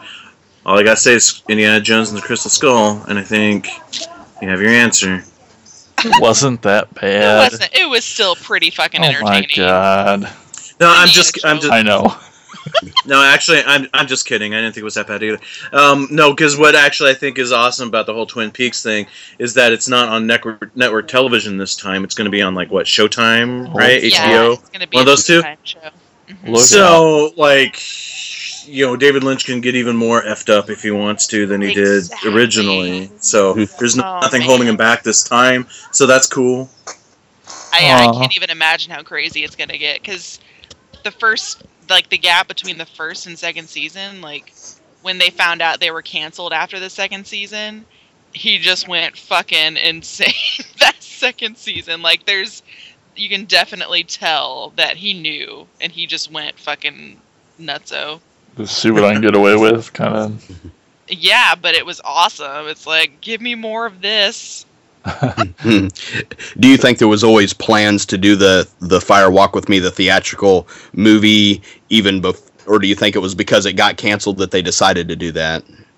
Probably be. I haven't actually seen that the, the Whoa. Yeah. So that's so that's something I need to catch up with before the next one comes. But Yeah, it's probably because it got canceled. Oh, But uh, the real question is: Is it? Did Chris Mulkey survive? Is he like gonna be? I'm not gonna. Uh, I'm not telling you. I wish you could have met him. He's cool. Uh, yeah. Now he- he's I know, he's in like all these really awesome big screen movies now, like The Purge and Captain Phillips and shit and shit and stuff. and stuff and things. This guy. He was really good in Captain Phillips. Yeah, he though. was. He Was was awesome. So funny and great. And that Star. collapse movie. Yeah, it's pretty good. he's awesome in that movie i think Available it's on uh, just Amazon. I mean, I think his performance in Collapse is due to the directors. That's probably. What... I don't know. I heard they were kind of douches. Hey. I heard that too. I was gonna say I agree with that. I don't know what you're getting up in arms about. what were we talking about? So Red State Awesome. is awesome. Yeah. Anything else anybody want to say about Red State? I just yeah, I just had a hard hard time with falling in with characters and then losing them. I just didn't like it. Had a hard time with it. Made me almost not like the movie. I really loved the um, the girl's character. Whatever. oh, what's her name? And I can't remember the character. The the younger girl that's in the cult. Yeah. Um. the one that tries to help the boy escape. Yes. She did How a really good sad job. of a scene. Fuck. But trivia, the only other thing I've ever seen her in, I think, prior to that, she was like the main character in the final season of Scrubs. Oh. I don't know if you've ever watched that. Yep. where they go to like the I middle used- school school, and she's like the Zach Braff version character. Mm, I never saw the final season, but I used to be a huge Scrubs It's on Netflix. guys. Sub- Subscriber. Final season isn't bad. I mean, it's different, but yeah, she's like the main character. But that was the fun. The final season of that is when it jumped ship to a different network, right? Yeah. oh, I don't know. Yeah. And and I only I only really got into Scrubs when it went into syndication. So when it was when it was um, so I saw the all the the older episodes first, and just Yeah, never bothered did watching I. the new stuff. So Such, such an awesome show. it was an awesome show. Yeah, Turk. Mhm. I What's the doctor's name? What's the, Dr. the asshole Cox. Doctor's? Oh, he's my hero. I love him. I want to grow up and be just like Dr. Cox. But anyway, I digress. I purposely just forced myself to be bitter every day so I could be more like Dr. Cox. so yeah, Red State, watch it, John. Yeah, Okay. John Yeah. hasn't seen it. John. Okay. Let's let's pick something that John has seen. Yeah, so He John. can talk. Yeah, what do you want to John. talk about, John? What Yeah. cult movie do you want to talk about, John? What? That doesn't have Or porn or children in it.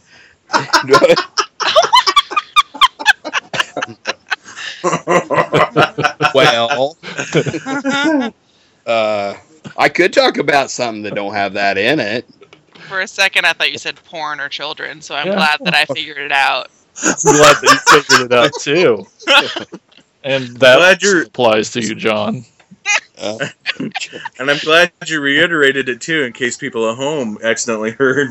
Yeah, just in case. Yeah. that that wouldn't be good, I don't think. Humble. But we might get shut down. Um, let's see. Or whatever you want, John. I'm just kidding. Just pick. it. Okay. So many choices. Um, got I got one here that I I don't think was on our list that I'd like to bring up though. Oh, interesting. Yeah. Is that cool?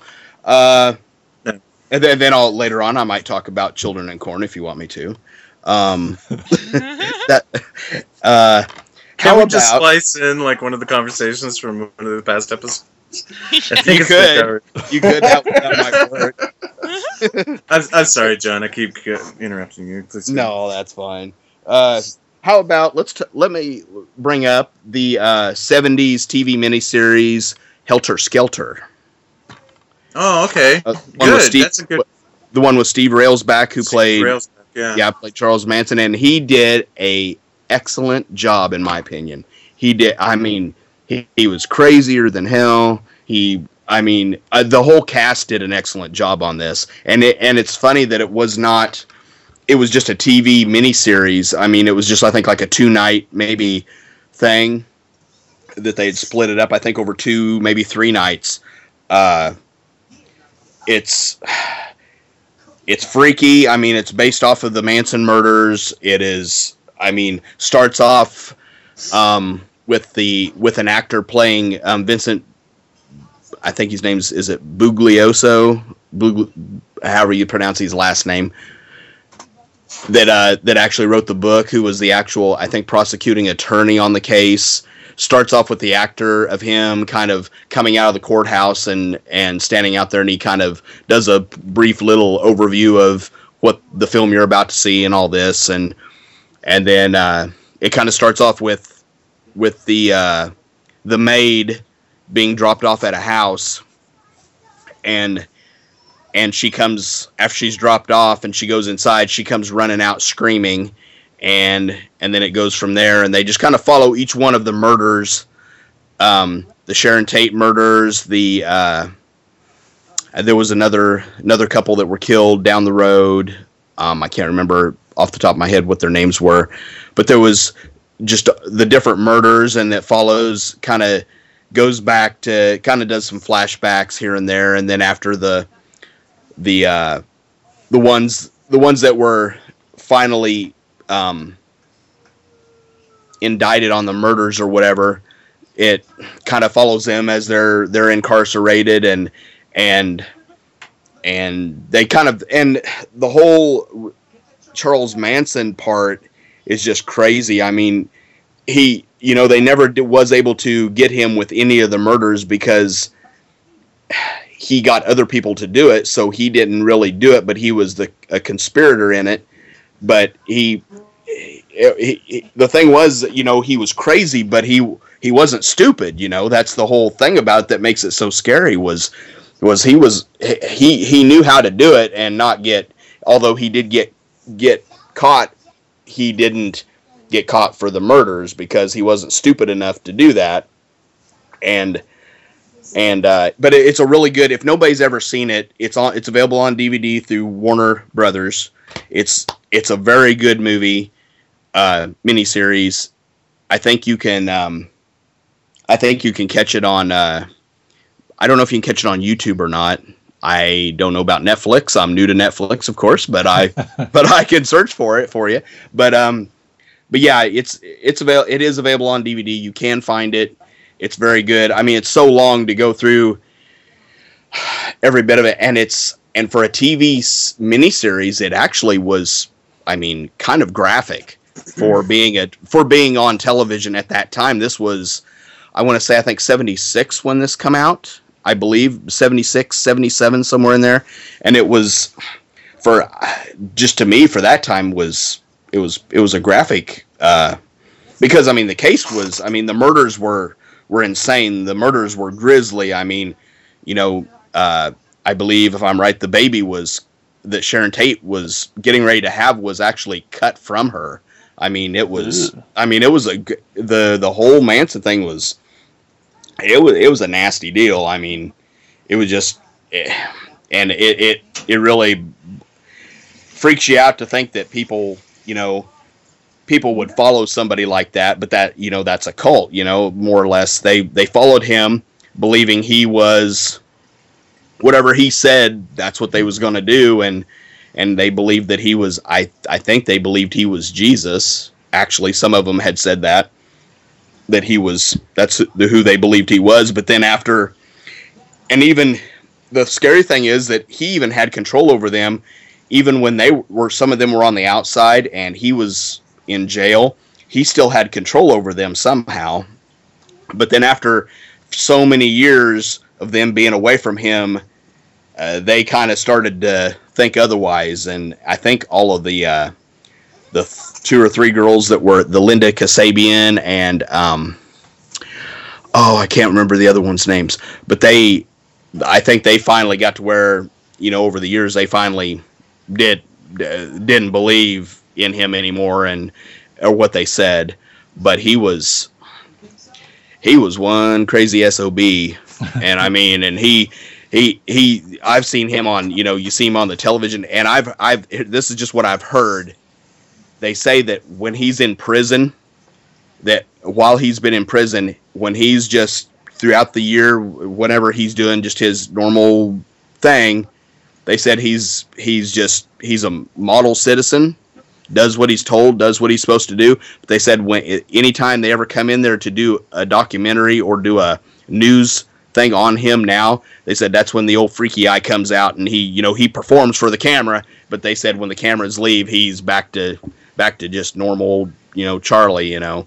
But they said yeah boy he he really puts on for the cameras. But but he just does that all that talk and stuff for them. And then as soon as they leave he's back to you know back to good old charlie so but but yeah yeah yeah. I wouldn't want to be in there with him. I don't care if he's putting on for the cameras or not. I wouldn't want to but it's it's just the whole the whole case was just strange the way it all played out and and i'd say it's probably one of the most popular murder cases probably on record in the United States, I would say, as far as trials. Other than you know, of course, now we have the OJ one, but but that's probably one of the most most other other than the OJ one. That's probably the most well known murder trial of all time. But mm-hmm. yes, that that's it's a it's a good if and the the book is long. I've I've never I've got the book, but I've never attempted to read Helter Skelter but you know and then it all falls around you know you know that charlie believed you know the beatles white album was talking to him, telling them what to do. You know, the um, Helter Skelter and the um, I think there's a song on there about the piggies or something, and then there's also uh, um, Revolution. That was another song that that he believed the Beatles were they were they were being told to do this stuff and all that and crazy, but uh, Yeah, what he was trying, what he would, the whole reason why the murders happened is because Charlie was trying to start up a race war. They were, um, yeah, trying to blame the murders on um, African Americans and wanted to start up a race war hmm and and let both races kill each other out, and they hung back in their little community, and then they would rise up to power. hmm Well, that didn't happen. So No, didn't get too far. No. no, they pretty much what what what he tells him what the uh, at the very well there was even one part in the in the movie which actually happened. They I don't know to what extent, but they there was one part in the trial where Charlie was was uh, basically banned from the courtroom because he actually well there was one instance where he jumped at the judge and and then there was another instance where he stood up or or the or the the uh, his followers the the three girls or whatever showed uh somehow got a hold of a newspaper and wa- wasn't any of them supposed to have any access to that. Somehow one of them got a hold of a newspaper and held it up to the jurors. And of course the jurors are not supposed to see anything while a trial is going on like that. They're not supposed to read papers watch news nothing that can persuade them or you know sway their vote sway their decision either way and they're only supposed to talk to each other they're not supposed to talk to even talk to anybody while the trial's going on other than the other jurors and i guess he held up a newspaper that said something in it about him in the trial or something and and they had to they had to get him out of there too but at the very end of the miniseries he says something and I don't I don't know if this was actually what was said. Of course, it could have been just something they threw in there. But as he was leading, the bailiff was leading Manson out of the courtroom. He turned to he he told uh, that um, Vincent, he, the prosecutor, he said told him there was no hard feelings, and he said. Uh, and he said, "But I almost did it, didn't I? I almost pulled it off." And he said, "No, Charlie, all you did was kill some people. That's all." And he and he walked in. He turned. They turned him around, walked him out. So it was, you know, that's basically all that happened. That's that's what they did. They they killed some people. Nothing ever happened. Nothing ever, you know, they never persuaded anybody to start no war, no nothing. The only war they did was the the few people that they killed, and and it cost the county some money for the big trial, and and that was about all that really happened from it. But but it but it's a it's a good miniseries. Um, they did they did have I don't know if it was in the '90s. I think it was in the 2000s. They had a and I've never seen it, but they did do a kind of a remake, and it was I think it was called Helter Skelter 2. Had different people in it, of course. It was a newer version. Never watched it. Um, never really had the desire to watch it. This this one is is a good one in my opinion to watch. I mean, and any any of these miniseries, you know, like Salem's Lot, you know, it was in the 70s. Any of this, I don't know. I just the miniseries in the 70s and well, even some in the 80s. I I really like the the feel of them. And they, of course, this was supposed to happen. This happened in what 69, I think, maybe when it actually when the murders happened, 69, and then the trial lasted for like till through 70 and I think into 71 I think the trial lasted so and then of course then then they they all the three that were that actually did the killings did get the death penalty but when they were sentenced the death penalty the uh, state of California had abolished the death penalty so they basically it was reduced to life in prison if I'm right so but it's a good it's a good miniseries again. Like I've said a hundred times, I guess now, but it is a good miniseries. Watch it if you get a chance. Helter Skelter with Steve Railsback. Um, very good. Shows how freaky and crazy he was. So, and he was, and he is, Steve Railsback, but, um, but only the- only when the cameras Steve are on. Yeah. Steve, Steve Railsback, the only actor I know who has played both um, Ed Gein and Charles Manson. Hmm. You know, you actually And he- made me think. Oh, sorry. No, he was great in both. Yeah, yeah. I was just gonna. You made me think of another recent horror movie that's actually a cult movie that I completely didn't think about. What's that? But Annabelle is a cult movie. Uh, yeah, well, I haven't s- I haven't seen it yet. Um, Well, and it's I, a cult movie. yeah, that's what I hear. That there's there's a crazy Charles Manson esque cult in in that. Ah, might be the actual Charles Manson. Yeah, because they're watching. There's one scene where the woman is watching the TV and it's the news about Charles Manson. Like she's watching like footage from a newscast or something, and Hmm. It's kind of implying that. Yeah. Because then they get attacked by some cult members. Spoiler alert! It's at the beginning, so get over it. But. um, but uh, I guess it's kind of implying that maybe they're somehow affiliated with that cult back in because it's set in that time period. Awesome. Yeah. But I won't spoil the rest of it. Just there are cult ties in that movie for sure.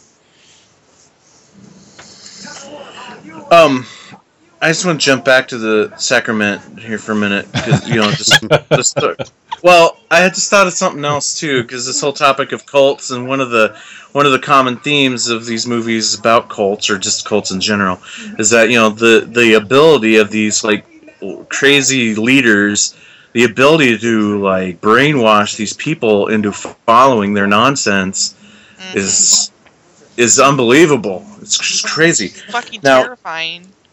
did anybody think at some point um, that maybe the brother in the sacrament that the brother was going to end up falling uh, falling for the cult? Oh yeah. Yeah. I kind of thought that. Yeah, he had you know he had disappeared for a while, didn't know where he was. And yeah, I thought for sure he was going to be brainwashed by the time they came back to him. Brainwashing him with sex. Yeah, right. Yeah. yeah. That'd get me to join a cult for sure. Yeah. I kind of want to start a cult for the same reasons. Oh, jeez. Cool. Helter Skelter. Could even call it insane sex. Yeah. Ew. What do you mean, yeah? Uh, That's it. You're out. You're out of the cult. You're out of the cult. damn it. Oh, wait a minute. Now the cult's all just dudes. Oh I'll go no. start my own cult. My cult's bigger than your cult. My cult can beat up your cult. Okay. Um. Anybody else? Anybody else seen Helter Skelter? no. No. Anybody else seen any Charles Manson movies besides Helter Skelter? Yeah, what's that one that took uh, forever to film? It came out in a cool, really DVD case. Oh, look at it! I got it right here, right here on the shelf. Oh, you do. You always do. Uh, grabbing it. the Manson Family by um, uh, oh, oh my gosh, uh, Jim Van Jim Van Beaver. I almost forgot his name. Um, Van Beaver. Huh. Is that Be- the one that's not not V? I'm sorry, Van Beaver. Oh. Yeah. That's I not. couldn't put as the cool. V on it. No. Uh, what, John? I was gonna say, is that the one that like is supposed to be like, um, kind of like uh like home videos or something, or is that or is this one you're you, that you've got something different? This is this is a straight up. Well, yeah, it's a straight up narrative film. There's no like real footage from Mhm. anything. Yeah, uh, but it's got it's got a lot of mock um, interviews. Mhm. Bird. It's because we just watched Dumb and Dumber. I'm sorry. That was that was perfect. Thanks. Anyway, uh, there's a lot of fake um, interviews with the actors playing the, the what the Manson family would look like nowadays, through layered throughout the film. But I think that's just because like he, it took it literally took him I think what 10, 15 years to make this movie. He like shot half of it, ran out of money, and then wasn't able to get the rest of it done until like years and years later. We do a little bit here and there. I think this is like one of the longest film projects in cinema history. Mhm. Um, uh, and because of that, there's like all these like holes that needed to be filled in with these interviews with um, the actors as the Manson family, but yeah, it's a it's an interesting film. Film, I think, like the the issues that the film has ha- has had over the years, kind of shows in the movie because there are some blatant holes that are obviously, you know, the interviews just feel like they're really forced in to kind of fill the gaps. Um, but I, I still really I still really like it. The guy who plays Charles Manson in it, I have no idea what the guy's name is. It's all unknown actors, um, but he's he was awesome. He was freaking crazy, and it does focus a lot more. And and actually in this one, Charles Manson's kind of more of the background character. It's like it, he's he's the plot device of the movie. It, it's really about the cult members and their experiences in the cult when it was all about free love and dropping acid and this that and the other thing, and then leading up to the murders, and then show like graphically graphically showing the murders. Um, and then like the, and then the trials and all, all, that as well. And then there's a then one of the things that also ruins the movie for me a little bit though is there's this wraparound. It's it the there's this bookend to the whole movie where uh, where it's modern day, and these this this newscaster is putting together the is, is has this footage and is putting together these interviews that he has of the Manson family and and doing this documentary on it and these these like punk rock Manson followers, skinheads, um, go to the uh, television station the newscaster works at and kills and kills him in the name of Manson. And it's like that's just it's dumb and pointless and doesn't need to be there and kind of ruins the movie a little bit. Let's just focus on the whole Manson thing and like the, all that other stuff is complete nonsense. So Yep. This makes me think one time what we when we had our um, in high school when we had our little films that we would make as friends. We did a uh, a three's a crowd spoof Oh yeah. starring Charles Manson. Oh yeah, it's pretty awesome. and ridiculous. That's also true. Yeah. Does anyone you want to talk about real scary cult movie? Has anyone seen Jesus Camp? Oh yeah. Because that's No. a documentary. Like that is real life. Uh-uh. I know of it, but I've never seen it, and I think it's on Netflix, isn't it? Possibly scariest shit ever. Should we just Just- rename this? Should we just rename this episode um, "Plug for Netflix" episode? Fine with me. I'll come up with a jingle that just plays every time we say Netflix. so I'm sorry. Please tell us about um, Jesus Camp. Oh well, it's just about a children's like Jesus camp. Good one. It's, so it's doc- not It's like just a a, doc- clever name. No, no, but it, yeah, it's it's like real life documentary, crazy, like brainwashing, like right before your eyes. It's it's scary. So wait, it's a documentary about like a children's camp, but it's all about all Jesus-y, and it's all about just brainwashing these kids into loving Jesus. Pretty much. Yep. So what's wrong with loving Jesus? What's so scary about, about that? It, it's just, just. I'm not gonna go there.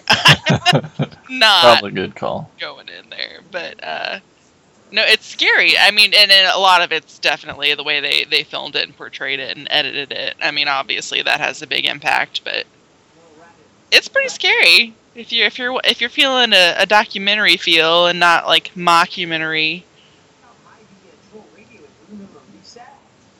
Okay. Just, just saying, That's fair. real life scary, like Charles Nice. Manson. Real life scary. Yep, it's on Netflix. I see it. should I should I add it to my list, Terry? if if you wanna, Okay, I'm clicking it. I think There I go. watched it like drunk in college one time. Maybe I shouldn't have done that then. How big is your- How big has your list gotten already, John? Uh, Well, let's see. Crap. you don't have to count them, but Yeah, well, I've well, and I've also signed up for the for the DVD thing too. Oh, So I've got shit. so I've got like so I got like 13 in my queue right now for that. He's all in. Jesus. You didn't? Do you get a free trial? Jesus camp. Do you get a free trial of the DVDs too? Yeah, Oh, yeah. Nice. So I may not keep, yeah, I may not keep both of them when the free trial ends, but I, I may just stick with the streaming if I keep one. yeah. There's, n- I mean, there's so much on streaming. My queue is pretty much indefinitely around the 300 mark, no matter Oh, how wow. many things I Holy watch. shit! Really? Yeah. And she doesn't watch mine- any of them. Well, I thought mine was I, excessive. if I do watch things, then I, I I start browsing again, and I find more, and I add more instead of knocking it down like I should. that's like my DVR. I always have it down to like one percent, and hardly ever. I and and I never watch anything on it, and I keep everything on there, and I'm like, I'm like, geez, I need to watch this stuff, but then I I never have any percentage on there to record anything else, so. I end up deleting stuff that I haven't watched just so I can record something else. Oh no. I don't know. I'm weird. That's the truth. Yeah. Eh, Um, what other cult movies, Jason? Um, one of my favorite. Um, it's uh, it's from back in the day, and that's not really well known, but you guys might not have heard of it. But it's called Misadventures of a Satanic Cult. I have heard of those films. So Huh? those those are kind of a documentary as well, right? Yeah, but they're what but they're really not happens on in a Netflix. Yeah. yeah. Where can where can somebody find those films? Oh my god, prescribefilms.com. Anyway, I love those. we haven't talked about a single witch movie yet. I don't know if you realize that. Lords Yeah. of Salem. Oh wait, no, that's Well- Mark. Well, I, I was I was actually wanting to use Lords of Salem as a segue from cult movies to uh, witch movies, so because it's kind of both, yeah. in my opinion. well, aren't they all So lo- sort of? I mean, yeah. So Lords of Salem was good, and Jesus speaking of a Lords of witch. Salem, Mhm. what? Keep going. And speaking of Lords of Salem, let's talk about, about witch movies. Which which which witch movies should we talk about? Oh god, I should have known. did everyone did everyone watch Witching and Bitching? Fuck no. Not after you said that was silly. And It then I was like, silly, then I but was it like, doesn't mean it's it. not awesome. That's probably Yeah. Mike, true. did you watch it? Yeah, you're gonna be pissed. I didn't get a chance to watch it. Seriously, that was the one you put on the list. Like, oh, if everyone can get a chance to watch He this one, you. so we can all watch. Well, I fucking It's- watched it. it's That's in my queue, Terry. That payback for the Europa report. So, Oh. Well, I, I liked Witching and Bitching. well, tell tell me about it. Sell it. Sell it to me. Sell it to you. Well, Yeah, it's why all should in I watch this? Spanish. It's in Spanish. That's not. You're Yeah, not off to a not- good start. Yeah, you're not. you're going in the opposite Uh, direction, Terry.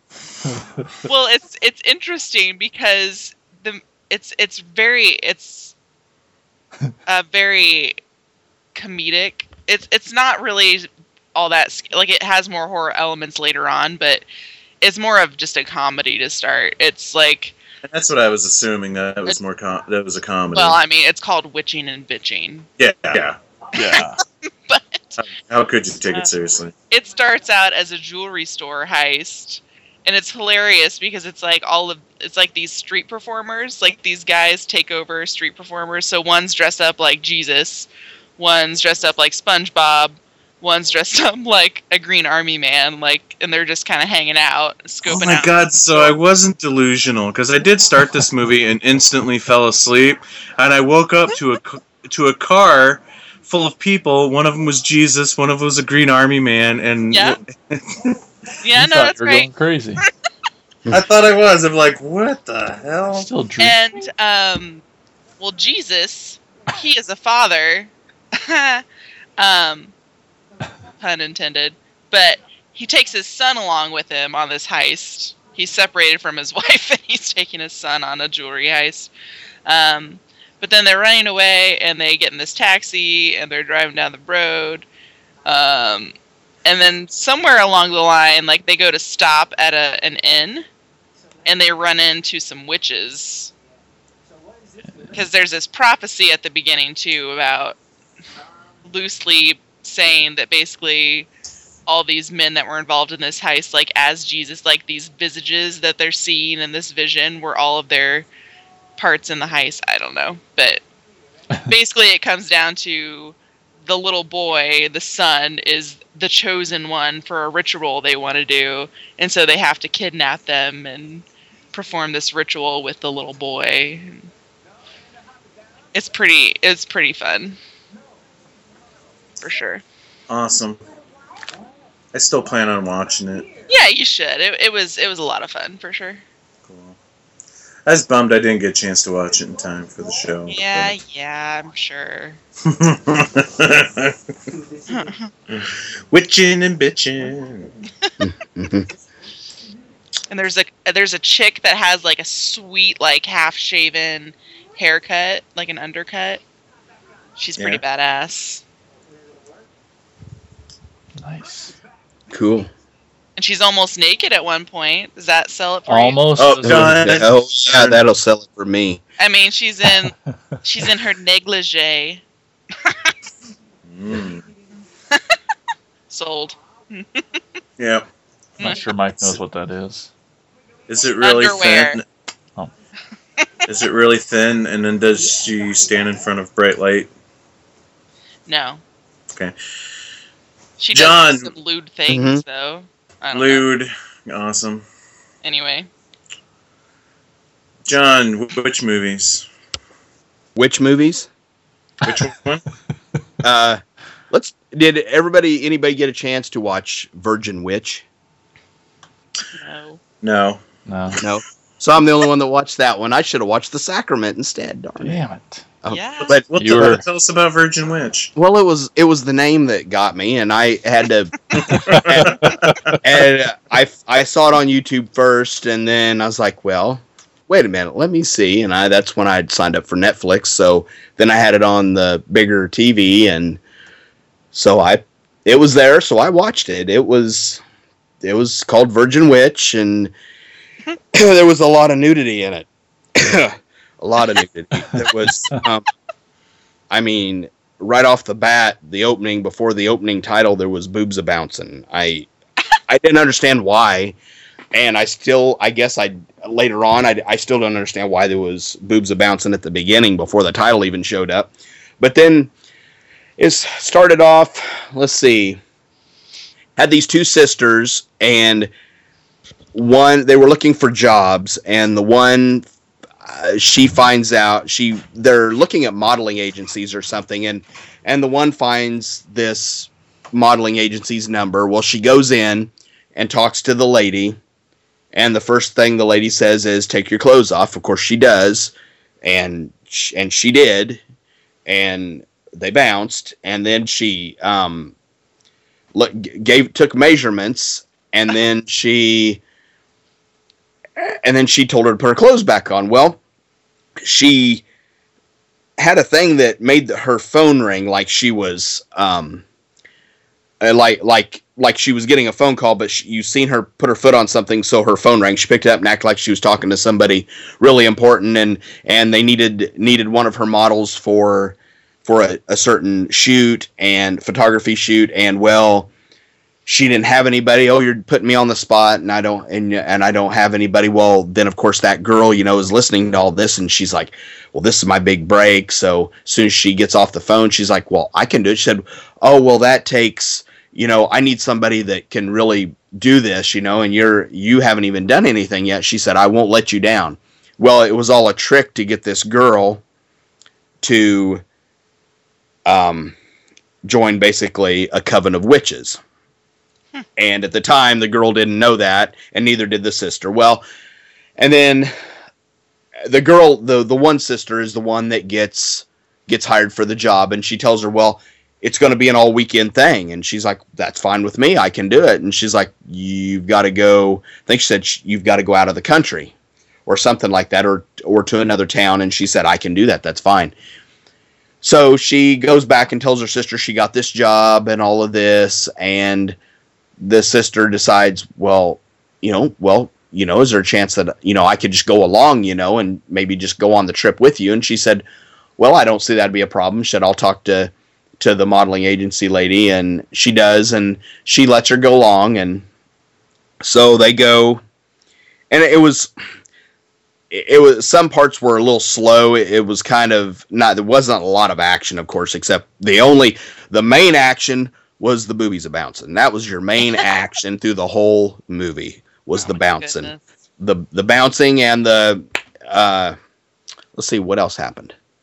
I the bouncing. That's what I remember. The bouncing. Uh, the so anyway, so she goes. The two sisters go, and I don't remember exactly how they find how the one sister, the main sister that got hired for the job, finds out. She finds out this guy there. She's getting her picture taken the whole time she's there with by this photographer, and you find out he's kind of in on it, and th- there's an older guy there who had wrote has written books, I guess, on witchcraft and the occult and stuff, but he doesn't touch any of the black magic stuff. He he sticks with just like he doesn't go into like the black magic, and uh, so and the lady you find out that the lady, the lady that was the uh, head of the modeling agency, that was all a you know just a front for to to get to recruit new witches into this coven at this at this kind of like mansion style house.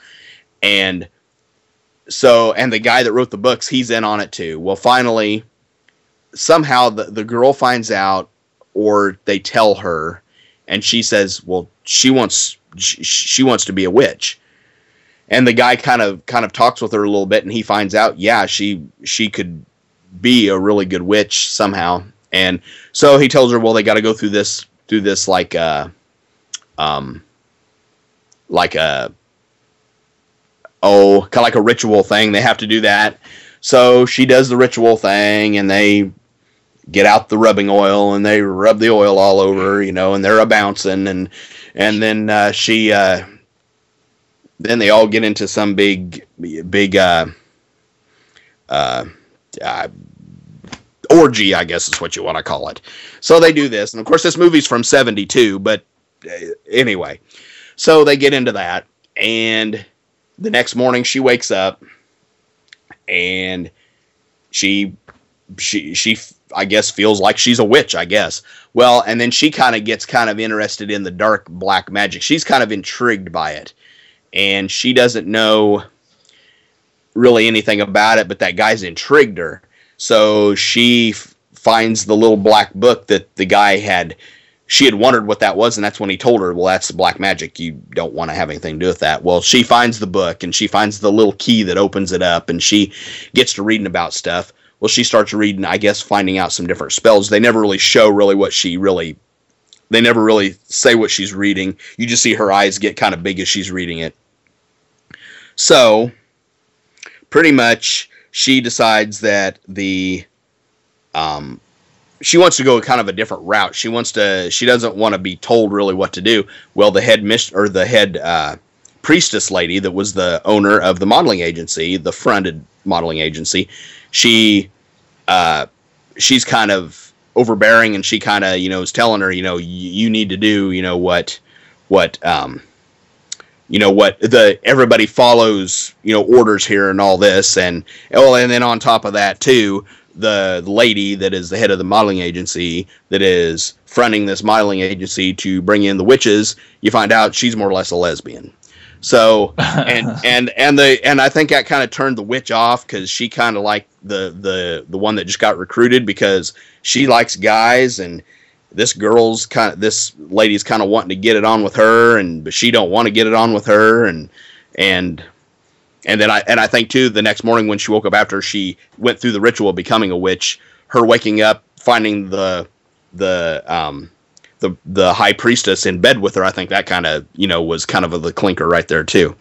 So anyway, so she I guess devises a plan. They never really say uh, I don't think really say, but she steals this picture of her and puts a spell on it and catches the picture on fire and then whenever it it it almost puts the picture to ashes and then when it comes and then it starts to come back and you see there's the the the the lady in the picture there's paint on her face. Well she ends up having these huge terrible headaches.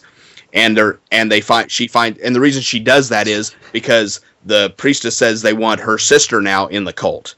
Well she doesn't really want her sister to be in the cult but they're telling her no that's what it's that's the way it's going to be. And that's why she puts this spell on the on the lady. And so anyway so they they have to they end up going through with it. Well she devises a plan to end up because the first time around she she of course had to be the two to become a witch you have to hence the title be a virgin virgin witch. So so at the night of the ritual she gets it on with that old man that wrote the book and so that's what makes her the witch in the ritual by get by having sex with the the older guy which was gross. And then and then her sister she's going to have to do the same thing. Well she devises a plan and they don't know it but she brings in the daughter's boyfriend and and and whenever it's about it's time for the guy to go forward and do the oil rubbing and all that well she doesn't even let the guy do the oil rubbing like he did on her. She the sister takes the oil and rubs it on the other sister in the, during the ritual and then and then when it's about time for the deed to go down she puts her hand up and uh, oh and the the high priestess had come it, come for the ritual but she couldn't the the one sister like gave her the evil eye and like was doing something to her and made her run off. So and and I believe that was because of the black magic she was learning that she was the guy had told her to stay away from but she done it anyway but then anyway when it's time for the deed to be done with the sister she held her hand up for the guy to stop the older guy and then then this other person came in with a mask on like a kind of a demon mask and turned out it was her the it was her sister's boyfriend. So then all of them get into this big orgy again and they're all doing stuff and they and they end up running off into the woods doing their de- deals and the the boyfriend takes the sister and they they leave.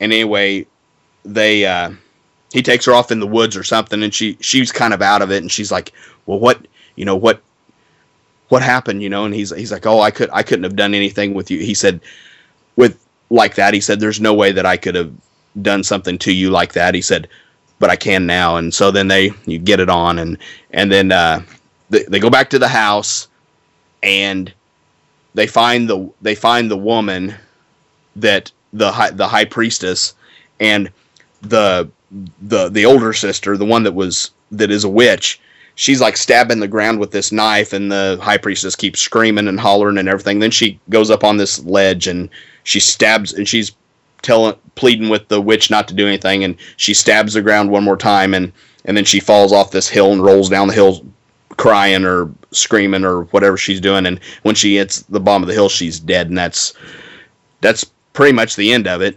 I mean, it it was kind of a different movie, but lots of nudity, lots of lots. And and the thing about it was wasn't a lot of different movies. It was the same ones over and over and over again.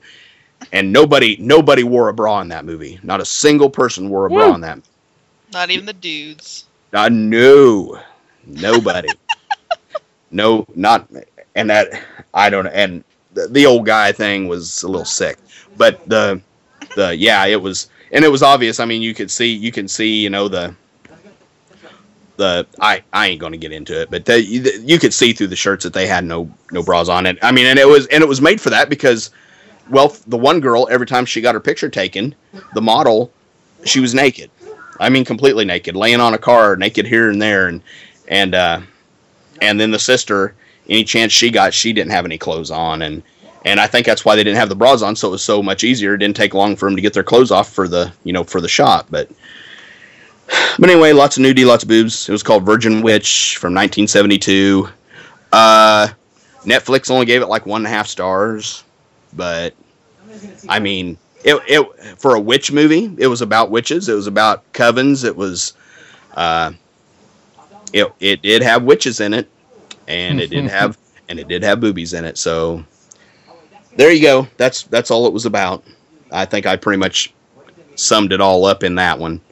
But but watch it. I mean, it's it, some parts are a little slow, but I mean, but I mean it it's good. Of course, it's not it's not a movie for little ones to watch. Definitely not. But but for you older older horror uh, witch lovers out there, yeah, you you can watch it and see what you think.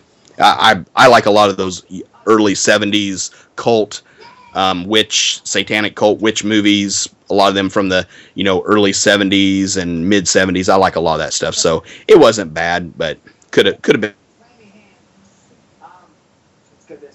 Oh, I'm sorry. I was uh, too busy um, watching The Virgin Witch. I Uh, decided to start watching it. Anyway, you totally sold me on it.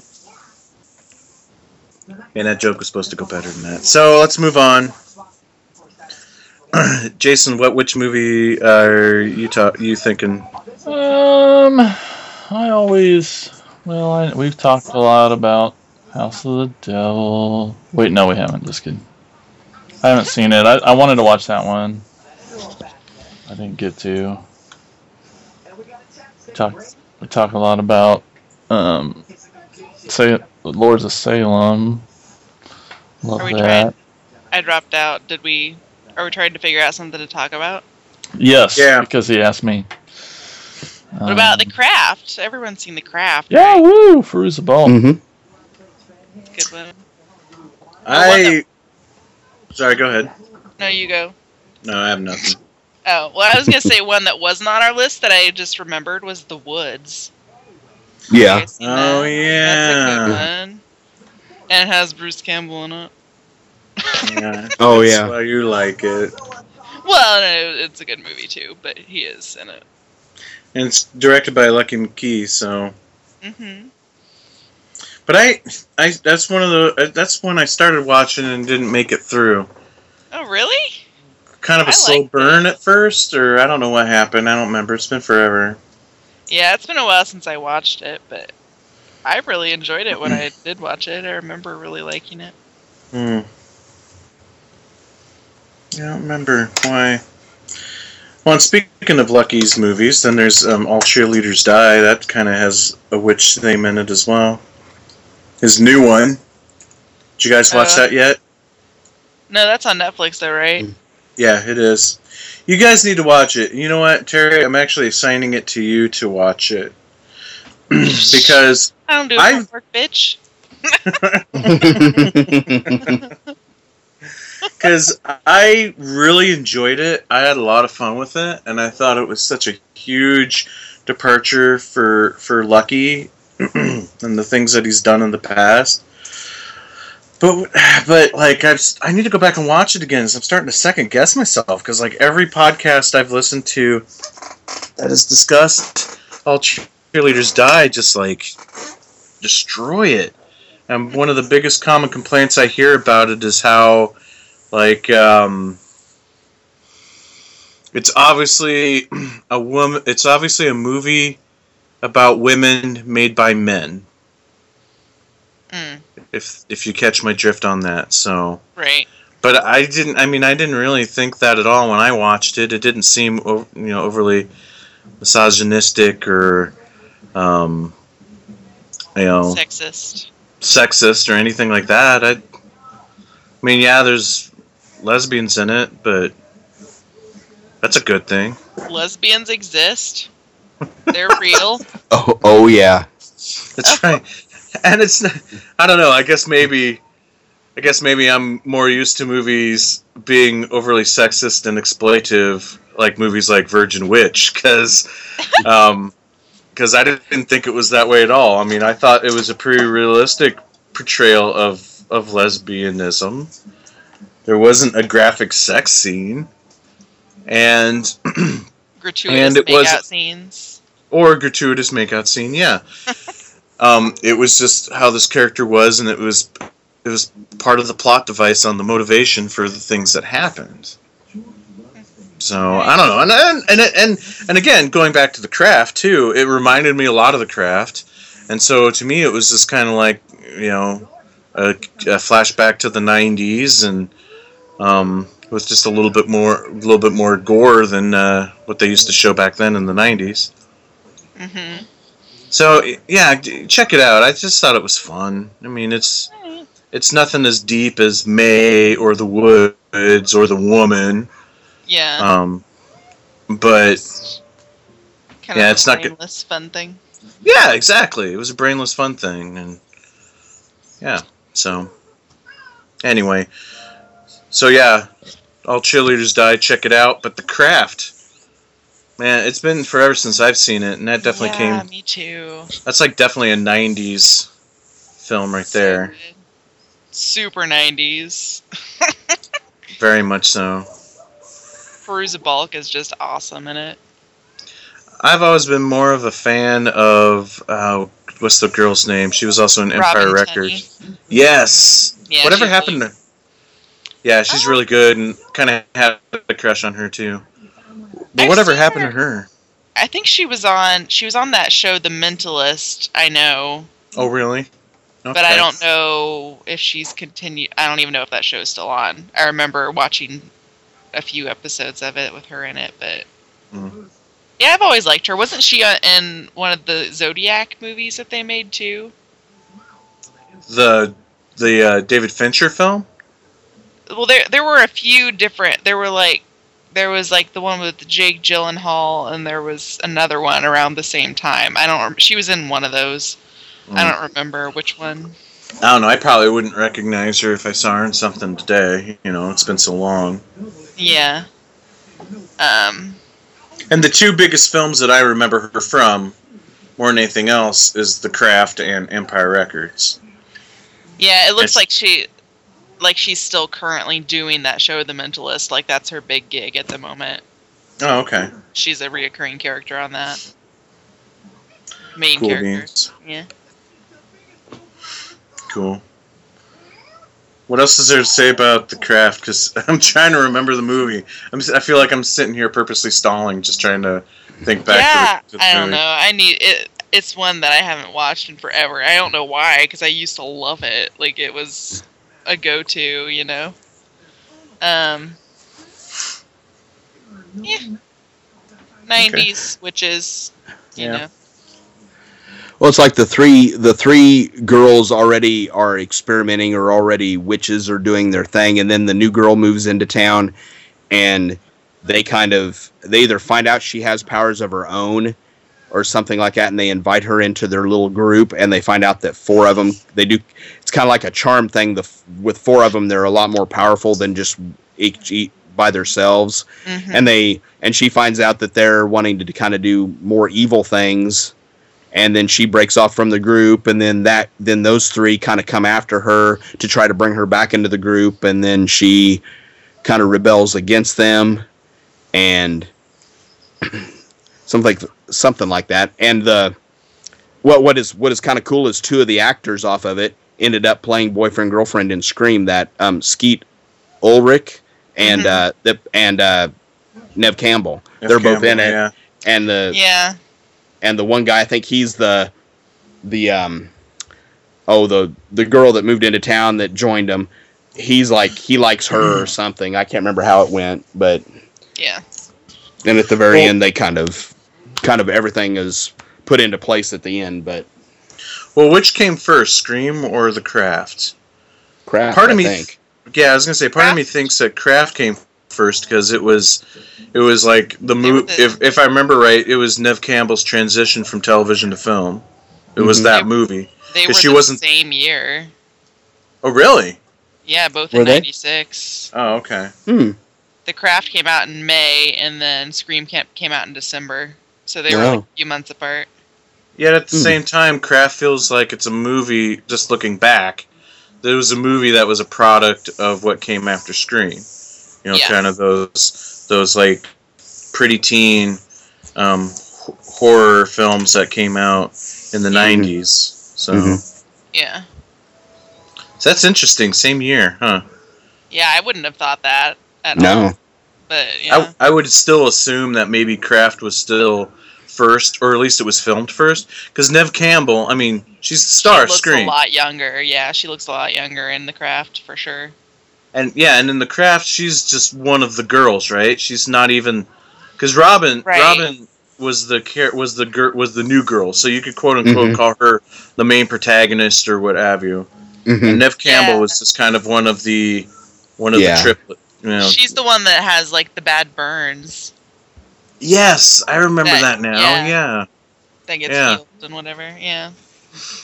she was kind of like the most misfit of them all, I think. But And usually, when you see an actor, especially kind of a teenage actor, take a transitional jump from television to film, they kind of start off as not the main star of the film. They usually do kind of a smaller part and build up to the to the main character to the main character lead Mhm. roles. So well, speaking of Fairuza Balk being a witch, you know, uh, it's another awesome witch movie with her. The Worst Which Witch.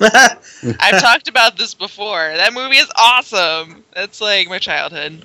I I had it on the original master list that I I filled that I wrote out. I did write it on there because I saw I saw it on others other lists when I was doing research for the episode. Yeah. Well, and I just looked at it on uh, IMDb, and it has a higher rating than The Craft, like rating wise. like The Craft is a 6.2, and Worst Witch is a 7.2. That's awesome. Bitches. Yeah. Well, it has Tim Curry, so. Anything with Tim Curry automatically raises it a point. Well, and Diana Rigg is another big character in it. And Who? Diana Rigg. Like Who's from- Diana Rigg? She was in like the Avengers and things. I don't know. She was popular. She does. Okay. She's in Game of Thrones recently. She's like the grand. I don't know if you watch Game of Thrones. No. No, never mind. she plays the granny in the most recent season of Game of Thrones, and she's awesome. But anyway, Worst Witch is awesome, and Tim Curry sings and flies around, and he's cool. That was was that a made for Disney film or something? Or Yeah, it was a made for TV, Made for TV. by Disney. Yeah, for sure. I seen a couple screenshots again doing research for the episode. I've seen a couple screenshots of Tim Curry, and his hair is amazing in it. And he's oh wearing God. he's like wearing like some kind of outfit. It looks like it should have been from the seventies.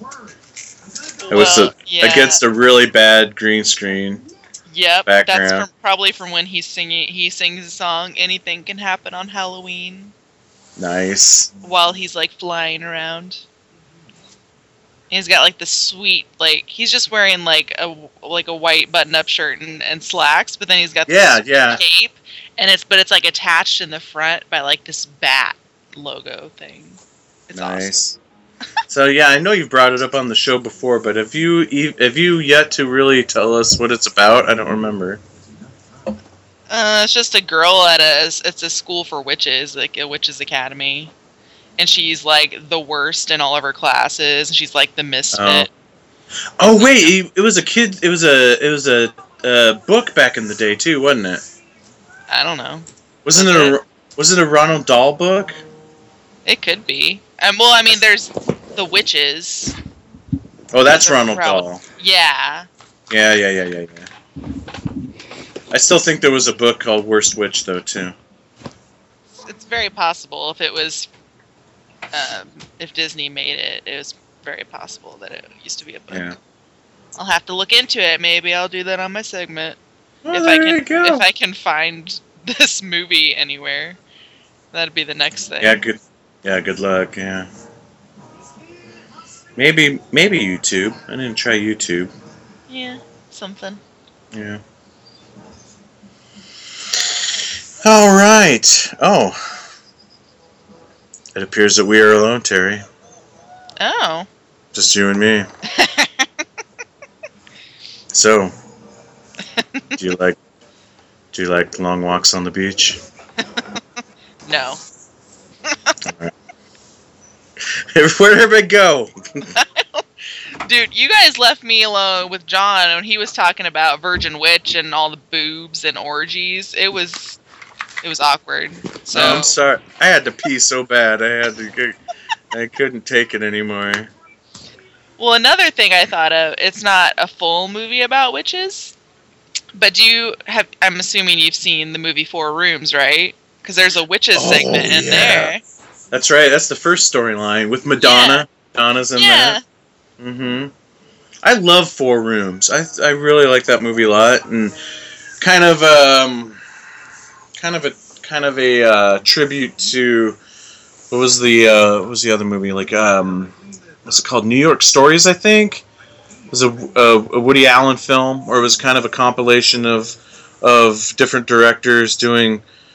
It was like an anthology film that all took place in an, in one apartment building by different directors. Same, so basically same kind of concept, but Four Rooms was is great, and there's there's there's definitely quite a bit of like.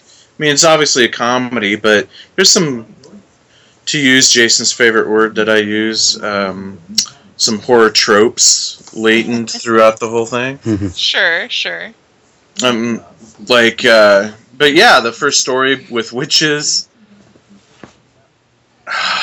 now I'm blanking on the story. I'm now I'm blanking on what happens in that. Oh, it's it's called the missing ingredient, as I have it pulled up here. Um, but basically, they they're missing the last ingredient, which is someone's semen.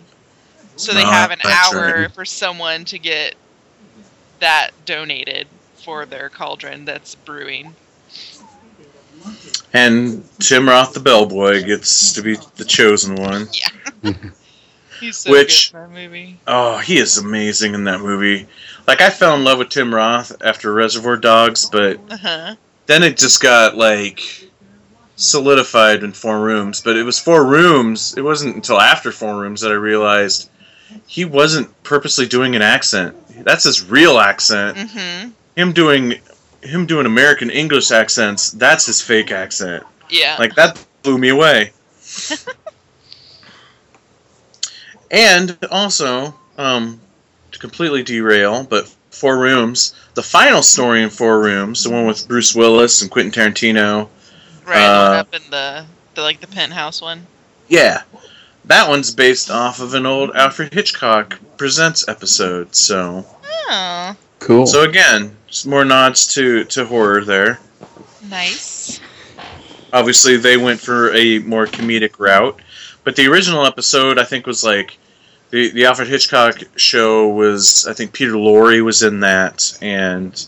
And it was it was placing a bet of chopping off a guy's finger or something like that. So it was essentially a remake of, of that episode, only for comedy instead.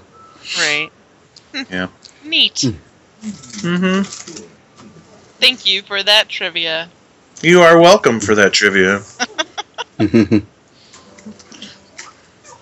So, Jason just like He's pooping. Go to the store? yeah, maybe. Yeah, maybe he's pooping. oh, and didn't the uh, Tales from the Dark Side, the movie, didn't it have like the witch, like a wraparound with the witch, or um, Oh yeah, you're right. Um, with uh, good old Blondie, um, uh-huh, uh, Deborah Harry. uh-huh. She was she was a witch in that, and they were gonna they were kind of going for more of a modern day Goldilocks, not Goldilocks, uh, Hansel and Gretel kind of theme with that witch, because she was um, planning on cooking and eating a small boy. Mm-hmm. Which, when you say that out loud today, nowadays, it sounds really disturbing. But Mm-hmm. I mean, that's what Hansel and Gretel was Yeah. a woman kicking a cooking a boy uh, boy and girl to eat him but anyway and so yeah and so he would read these stories from this book called tales from the dark side and then it would go into those stories and it was a distraction to keep her from cooking him Mm-hmm. yeah it's a that's a well that's a great movie first of all and that wraparound's probably one of the greater wraparounds of most horror anthologies in my opinion Mm-hmm. and you remember who the little boy was in that? It was one of the one of the Lawrence brothers, wasn't it? Yeah, it was one of the Lawrence brothers, the younger of the of the Lawrence brothers, I believe. Matthew. I think so. I'd have to double check. It may have been Joey. I don't know. He seemed really young at that at that time for it to be Joey, but hmm maybe it was. When was Blossom? Um, early '90s, late '80s, early '90s. Was that right? Yeah, and see, so Yeah, wasn't it I was think during Tales the '90s because I used to watch it. Because Tales from the Dark Side, the movie, I thought was early '90s as well. And the It little was Matthew. boys, it was Matthew in Tales from the Dark Yeah. Side. Okay, Mhm. cool. I haven't seen it, but I have IMDb, so And Deb and Deborah Harry was so good in that in that part too. It was Mhm. really funny and, and just how nonchalant she was about everything she was doing and that's a woman that I would love to see. Everything I've ever seen her do, I've I've loved. Like she was awesome in Videodrome. Uh, she's really good in the original Hairspray, and she is a, a kick-ass singer in one of my favorite new wave bands of all time. So. Whoa.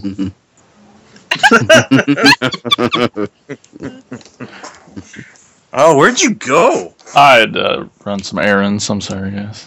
I knew it. I was watching. Uh, ah, I actually forgot the movie John watched. I was going to say that. Virgin Witch. Virgin Witch. I went to watch that. oh, hey, you'd have been gone a lot longer, man. Believe me. nah, J- Jason doesn't need that one. hey, all right. It's a condition. I don't. I don't know. Hey, it's something to be proud of, man. Finish first. It's my philosophy. It's not a race. Okay, well. Yeah, yeah, it is. It is. so witches. this witches half of the episode. This half of the episode about witches seems uh, to be a little bit more challenging for some reason. yeah, I mean, I think I feel like there haven't been a lot of really solid witch movies. Like a lot of the ones that I looked up that I found on lists were like all like 70s cult movies. Like I don't Virgin know. Witch. There's one, yeah, but there most of them were. Uh, Hocus Pocus, Oh, duh! guys. That's not much of a horror. No, it's not at all. but it's freaking awesome. I have to watch it Wait. every Halloween. Witches of Eastwick. Ah, Suspiria. I've seen that. Suspiria. I was I was gonna eventually bring up Suspiria because that is part one or two of Argento's um um Three Mothers trilogy. three yeah thank you three mothers trilogy. That I wonder if it's part one, I or think. two. That was Part part, one, one, I think. Yeah. Yeah, and then it was Inferno. Which, Mhm. after I recently watched Inferno, now I need to go back and rewatch Suspiria because I just really loved Inferno this last time I watched it. Like it may it may take over for Suspiria, so I kind of need to go back and rewatch Suspiria to remind myself which one is truly better. Mhm. But and then Mother of Tears, which I still have not watched, even though I've owned it for probably about two Yeah. years. Uh, same with me. I'm just kind of scared to. I've I've heard it's not any good. I've heard it's really bad, but I still want to see it. And yet, I do. I have watched the trailer several times, and the trailer looks badass. I have not seen the trailer for that. Yeah, check out the trailer at least. It it uh, it looked really. It, the trailer looked really good. Ooh, I just Jason? thought of one. um, Oh, okay. Go ahead. That I love, and I haven't seen it forever, so I don't know how much I could talk about it. But Warlock, I fucking loved that movie. Nice. Yeah. Was that Julian Sands? Julian Sands, yeah. Yeah. Um, wasn't that they they turned that into a franchise? Wasn't there several Warlock movies? I think so, yeah. Yeah, but I don't know if they all had Julian Sands in it though. Yeah, I'm with you. I haven't seen that in forever either. Oh, why don't you? Is okay. I'm not as familiar with it as you are, obviously, Jason. Because, but I know you brought it up before. Would it fall in the cult category or the witches category? And um, the first power. Oh, cult. Okay. Definitely cult because it's kind of a Satan thing. Okay. It's awesome. Lou Diamond Phillips. What? Mm-hmm. What? What? My all-time favorite witch movie, even though it's kind of well, not intended to be a pun, but kind of a gray area when it comes to witches, and that's um, Black Sunday. Because I think even in the movie, she is referred to as a, a vampire at some point, but she's not really a vampire. Um, she's far more witch-like to me than she is a vampire. She, she never sucks anybody's blood. She's far more just kind of like mind controlling and manipulative and and and all that. And the whole movie starts off at the very beginning of almost like a Salem witch trial type scene where she's being burned at stake and all this stuff. And she gets the iron mask of spikes nailed to her face. Um, but it's Mario Bava, one of his um, most notable films, is very. It's a very beautiful, atmospheric black and white film, and it's probably one of my favorite black and white films.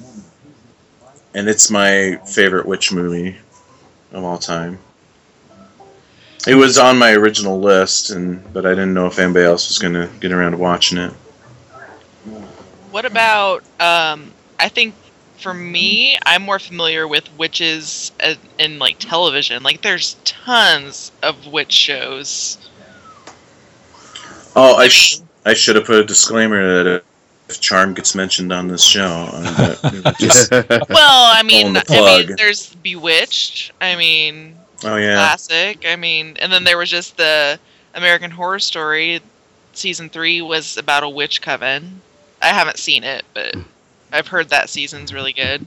Yeah. Speaking of Bewitched, there's a new series coming out. It's supposed to be the grandchild of Samantha Stephens, and I don't know what they're calling it yet, but it's it's going to be like kind of like a, you know, like a sequel because in the '80s they came out with the show called Tabitha that didn't last very long. That had um, uh, oh that country singer um, Lisa oh uh Clint Reba Black's McEntire. wife. No, Lisa Lisa Hartman, um, that's married to Clint Black. She played the Tabitha role in it, and it didn't last very long. And now they're now they're going to do another one where it's supposed to be like the grandchild of of Samantha. So there's um there's a new show on Netflix that I haven't watched yet. It's called Salem. It's supposed to be Mm. really good, but I haven't gotten a chance to watch it. It's supposed to be more darker and not so, you know, lighthearted, pretty witches hmm like Charmed and things like that. And it looks good. Has anybody seen the Wes Craven TV made for TV movie from '78 called Summer of Fear with Linda Blair in it? no, it was uh, I've got it on DVD. It's it, it was. I'm I I do. Um, I'm trying to think if I remember if I saw it when it fir- originally aired or not, but it's really it's it's really uh for for a TV movie it's it's really spooky. It shows it starts off with uh this this nanny of of this of this couple. They think she died but she didn't die and she ends up posing as somebody else and they find out that she's a witch basically and she moves into she she like hides her identity and makes it seem like she's the she's the cousin of of Linda Blair and and so she um, goes to live with them for a while. Well, then Linda Blair starts to put two and two together. Then she, the witch, tries to get Linda Blair's boyfriend and and all of this. And then at near the end, you find out um, that it that it she's actually not who she said she was. She's a she's a witch. And the, at the very end, when you see her, you see her with her. She's got these really funky looking eyes, and she looks. It's really really creepy. And it also has um, uh, Fran Dresser Drescher in it that played the what was the name of that show? The, nan- Nanny. the nanny. She's in it, and she has a few parts in there where she's the friend of Linda Blair's. Um, Does she But it- talk but it- normal or does she still sound? No, she still has that. Ah, That's just Okay. how she talks. Yeah, I think it, she still sounds like that in there. But it's it's a good it's a good and it was directed by Wes Craven. So I mean it's kind of neat to see some, you know, early stuff from him. So but uh but it's good. It's it's it's on DVD if you can find it. So I think it was put out by Artisan, I think. Cool. Nice. Cool, cool. I was trying to think. Did we cover all the cult movies?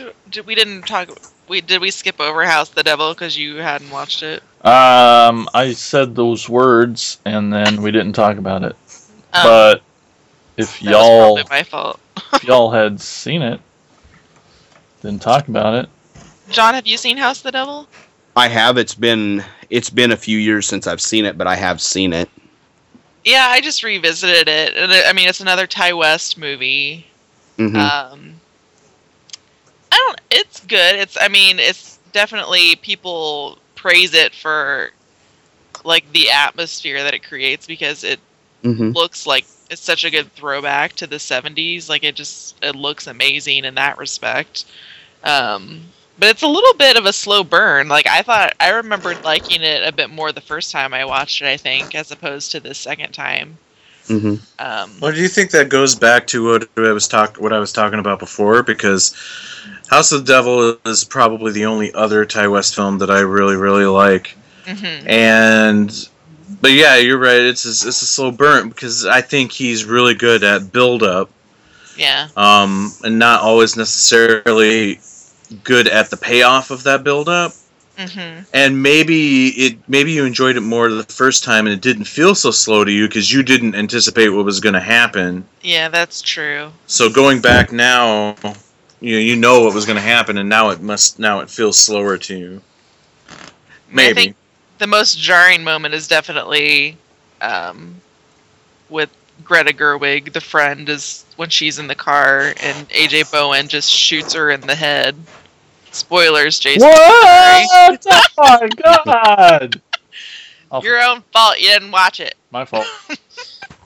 but that still caught me off guard because I'd kind of forgotten about that. But it's really, I mean, it's it's good, but I don't feel like there's an the the climax is so like close to the end of the movie, and then it's just like yeah. it just. Uh, I wish there was more at the end. I think is what I was thinking this time. Like it, I don't feel like there was enough of a payoff at the end. Like I wanted more of it. I don't know. I saw this short film here recently. I'm trying to remember the name of it, but I probably shouldn't say the name of it just because I'm going to be rather slanderous at this movie. Um, because it was a straight ripoff of. It it was a straight ripoff of House of the Devil. It started off with this girl who got this job house sitting Mm. and her and when she first goes over to the house there's this there's this creepy neighbor that's checking her out and then the creepy neighbor guy comes into the house and like and it and talks to her for a little bit and then leaves and then um I, he takes her picture at one point or whatever and then and then her friends show up because they want to take her to a party, but she they know she can't leave because she's house sitting. But they try to talk her into leaving, and she won't. So they leave, but they say they're going to come back. Then creepy stuff starts to happen, and she gets all creeped out, and she's, you know, waiting for her friends to come back. And then they, they do come back, and she, like somebody's in the house or something like that, and she gets scared, and she runs outside, and all of her friends are dead in the car. Mm-hmm. And then sh- and then it's like she's house sitting for somebody that for like an old person that's in the room that she never goes into the room and sees. She's just told there's somebody there. And then she mm-hmm. goes into the room and i think by then i was just like okay i know this is how going to end because i've seen house of the devil so i shut it so i shut it off but oh my god it was so it was so much the exact same thing Yeah, sounds It's- pretty sketch. Yeah. Only turned into a short film. I couldn't believe it.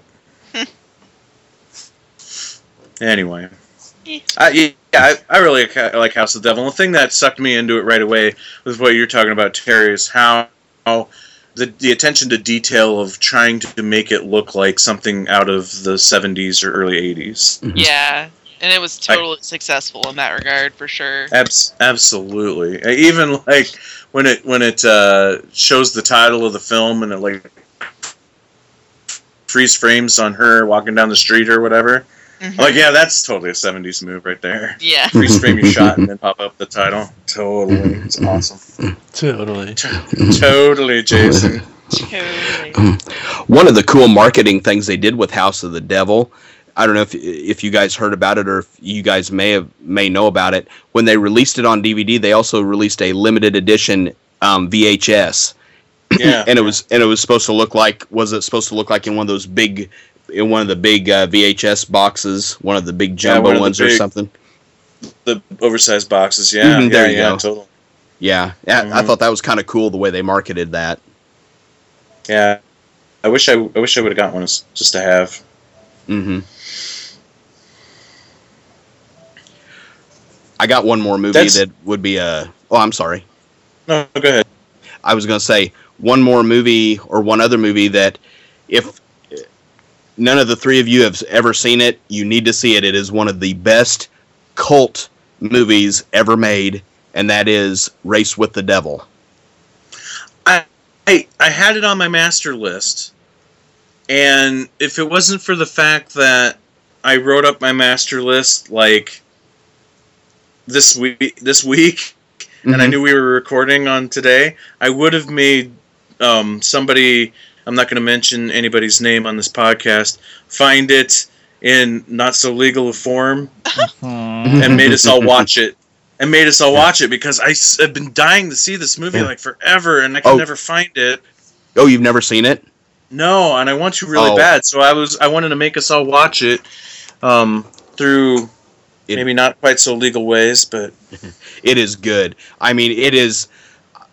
There, through the whole movie, there, uh, you know, there's action. There's, I mean, from the from the moment that the that basically you know there is a cult involvement mhm. and I'm and I'm not going to say too much about the movie because if none of you have seen it, I want you to see it, and I don't want to say anything about it because when I first saw it, I mean, I was like, wow, I was just and and to, clear to the end, I was just like, I was like, that was a good movie, and it's from like this, it's from the '70s. I mean, it's from I the seventies. yeah, and it's And got doesn't it? Warren Oates and uh, yeah, um, the girl that played Hot Lips on uh, Mash on the Loretta I think on yeah yeah Loretta Swit. uh huh. And it's got the um, oh, what is his name? Uh, the the doesn't other guy. have Peter? Doesn't it have Peter Fonda Yes. in it too? yes, yes, Yeah. you're right.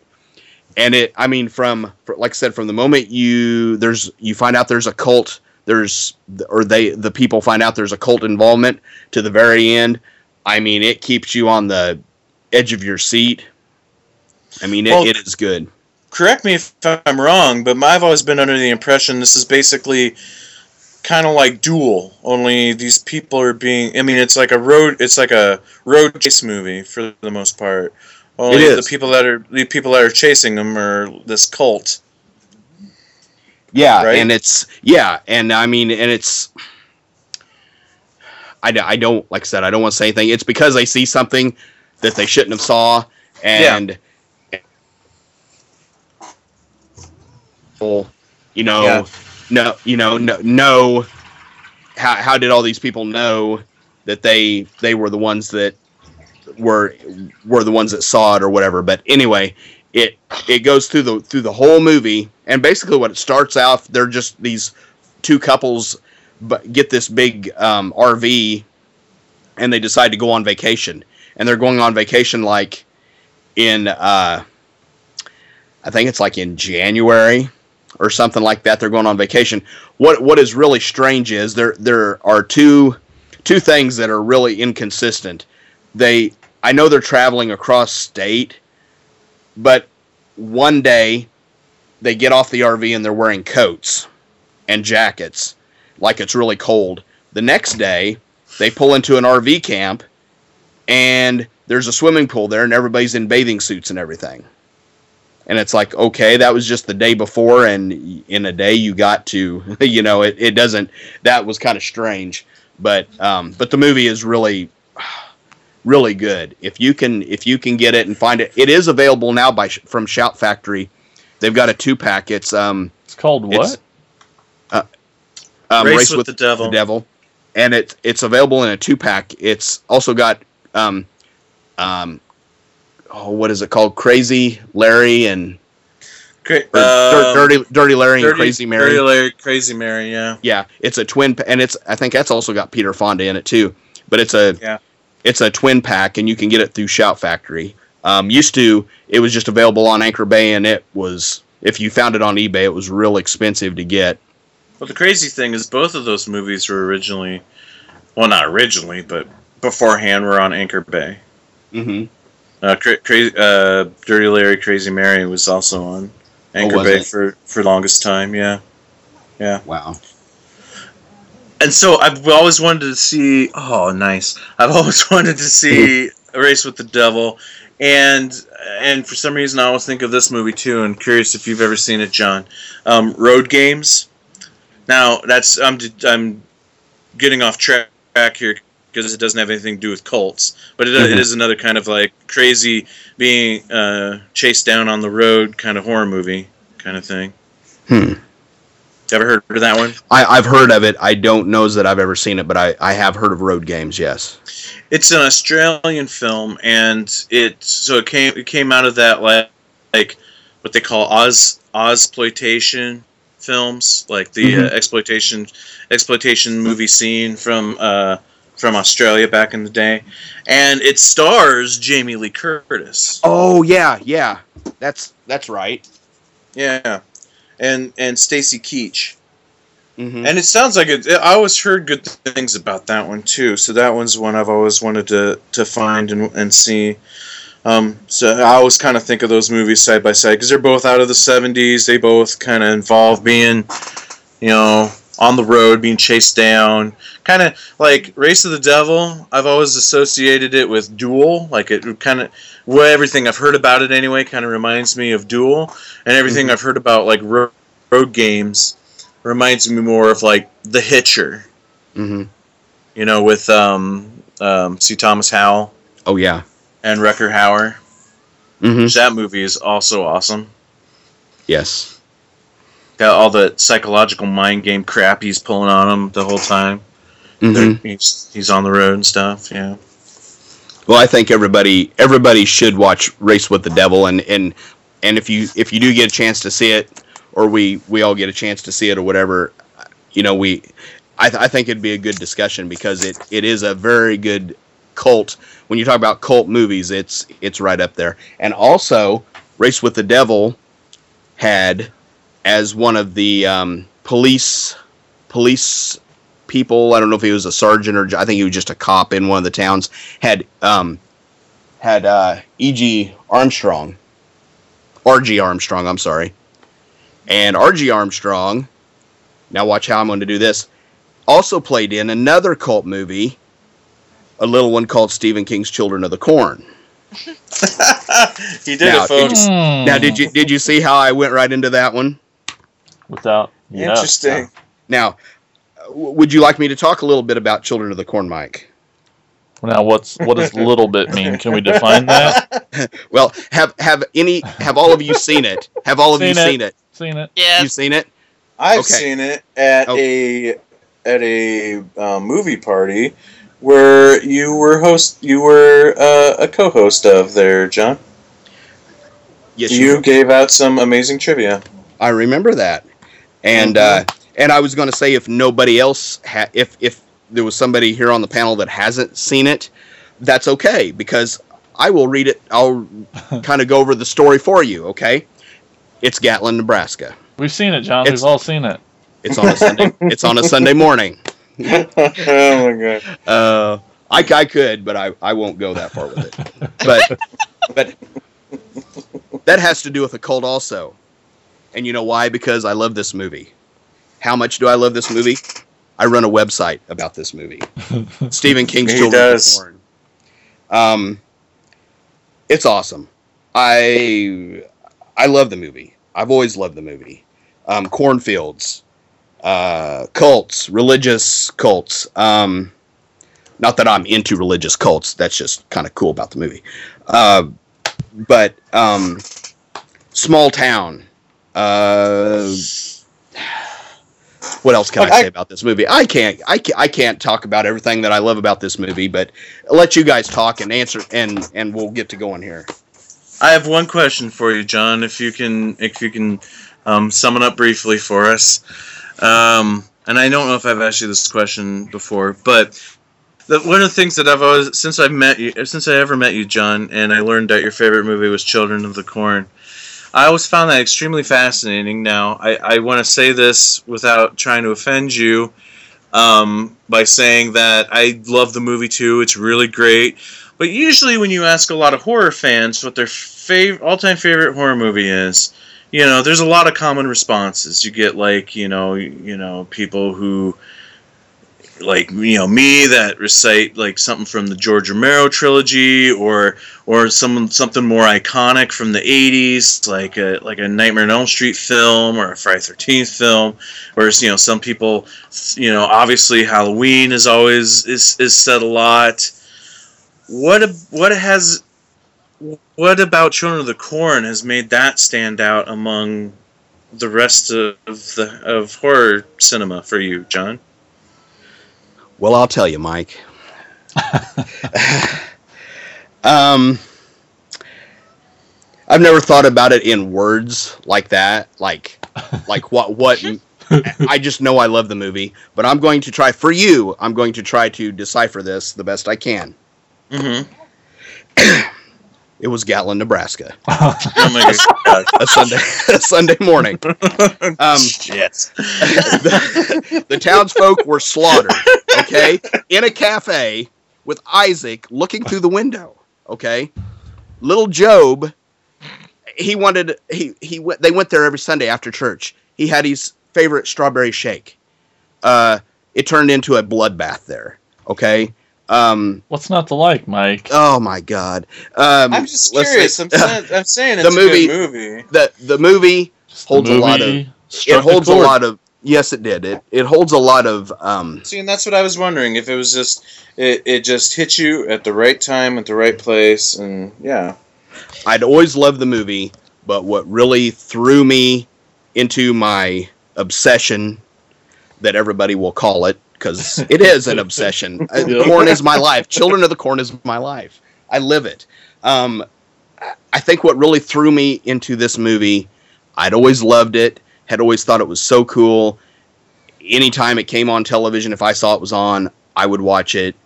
I think what really threw me into it was when I finally went and got the chance to visit the towns that it was filmed in, and I actually was standing there looking at the flagpole, looking at the. Ca- I was actually in the cafe that had hardly changed any since the movie, um, and got to eat there on a Sunday of all things.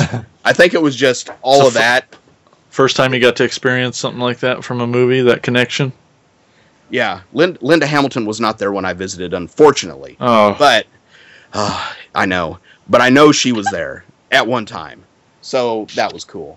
But I mean, it was just it was just seeing the town and and talking with people about their their um their memories of when when they came and filmed there, and they were talking about Linda Hamilton. They were talking about just all the different things that and and none of them had one bad thing to say about the movie. Everybody I talked to had fond memories about it. You know, some places might say, "Oh yeah, Hollywood came in here, you know, and oh, it was terrible. You know, we we had to do this and that, and it was just you know a bad deal." They had not one bad thing to say. All they had to say was good things about the filming, the experience. Um, not one, not one, you know, sore, you know, um, attitude towards any of it, which I found was just amazing. And and it was it was seeing the towns, talking with everybody, coming back, having all that information about where this was filmed, that was filmed, and talking with everybody, and knowing it had been one of my favorite movies of all time, and it just went from there. And then I started the website because I couldn't find information all in one spot about the locations and different things. It just made w- sense. Of course. I mean, it was it, it was like why not do a site where everybody if anybody was looking for information, you know, about the movie or was wanting to know where it was filmed, they could go to one place and find out or they could, you know, have a place they could contact, you know, by email, somebody they could, you know, contact by email that could, you know, help them find these places. And I wish that I wished had wished that something like that had been just one spot had been available whenever I was searching for information about about the filming locations in all the towns. And I basically had kind of pieced together from from just kind of like IMDb where somebody had posted something on one of the trivia things. And I just kind of found you know little bits and pieces. And then as I talked to people they would tell me okay well this is where this was filmed. This is where that was filmed. And while I was there and I, th- I think that was just it. And and then after I did the website and then I went back up there a second time and visited more of the areas that I didn't get a chance to the first time. And it was just all of the all of the connections and all of the friendships that I've made since I started this back in 2007 has just I mean over the years all the you know like I said all the connections and friendships and just everything everybody I've talked to you know from the some of the actors I've talked to to the director to the extras that were in the film um, even the lady that did the drawings of Sarah. I've talked I've talked to her. I've interviewed her for for my website. I mean just different all of that. And and I the movie is great and I love the I love the soundtrack to, to the movie. I mean it's just got that uh, that with that choir, the the kids sing, singing kind of remind, kind of an Amityville horror feel to it, you know, and or a poltergeist. It's just you know kids singing in you know in uh, movie scores, especially horror movie scores, is really creepy, and the whole score is just great. Um, I know it completely, and I had actually never read the story until I, of course, until later on after I'd seen the movie and I just had always assumed that the story was quite a bit like the movie, which was totally wrong. They hardly anything in the movie happens in the story the way that that the movie is.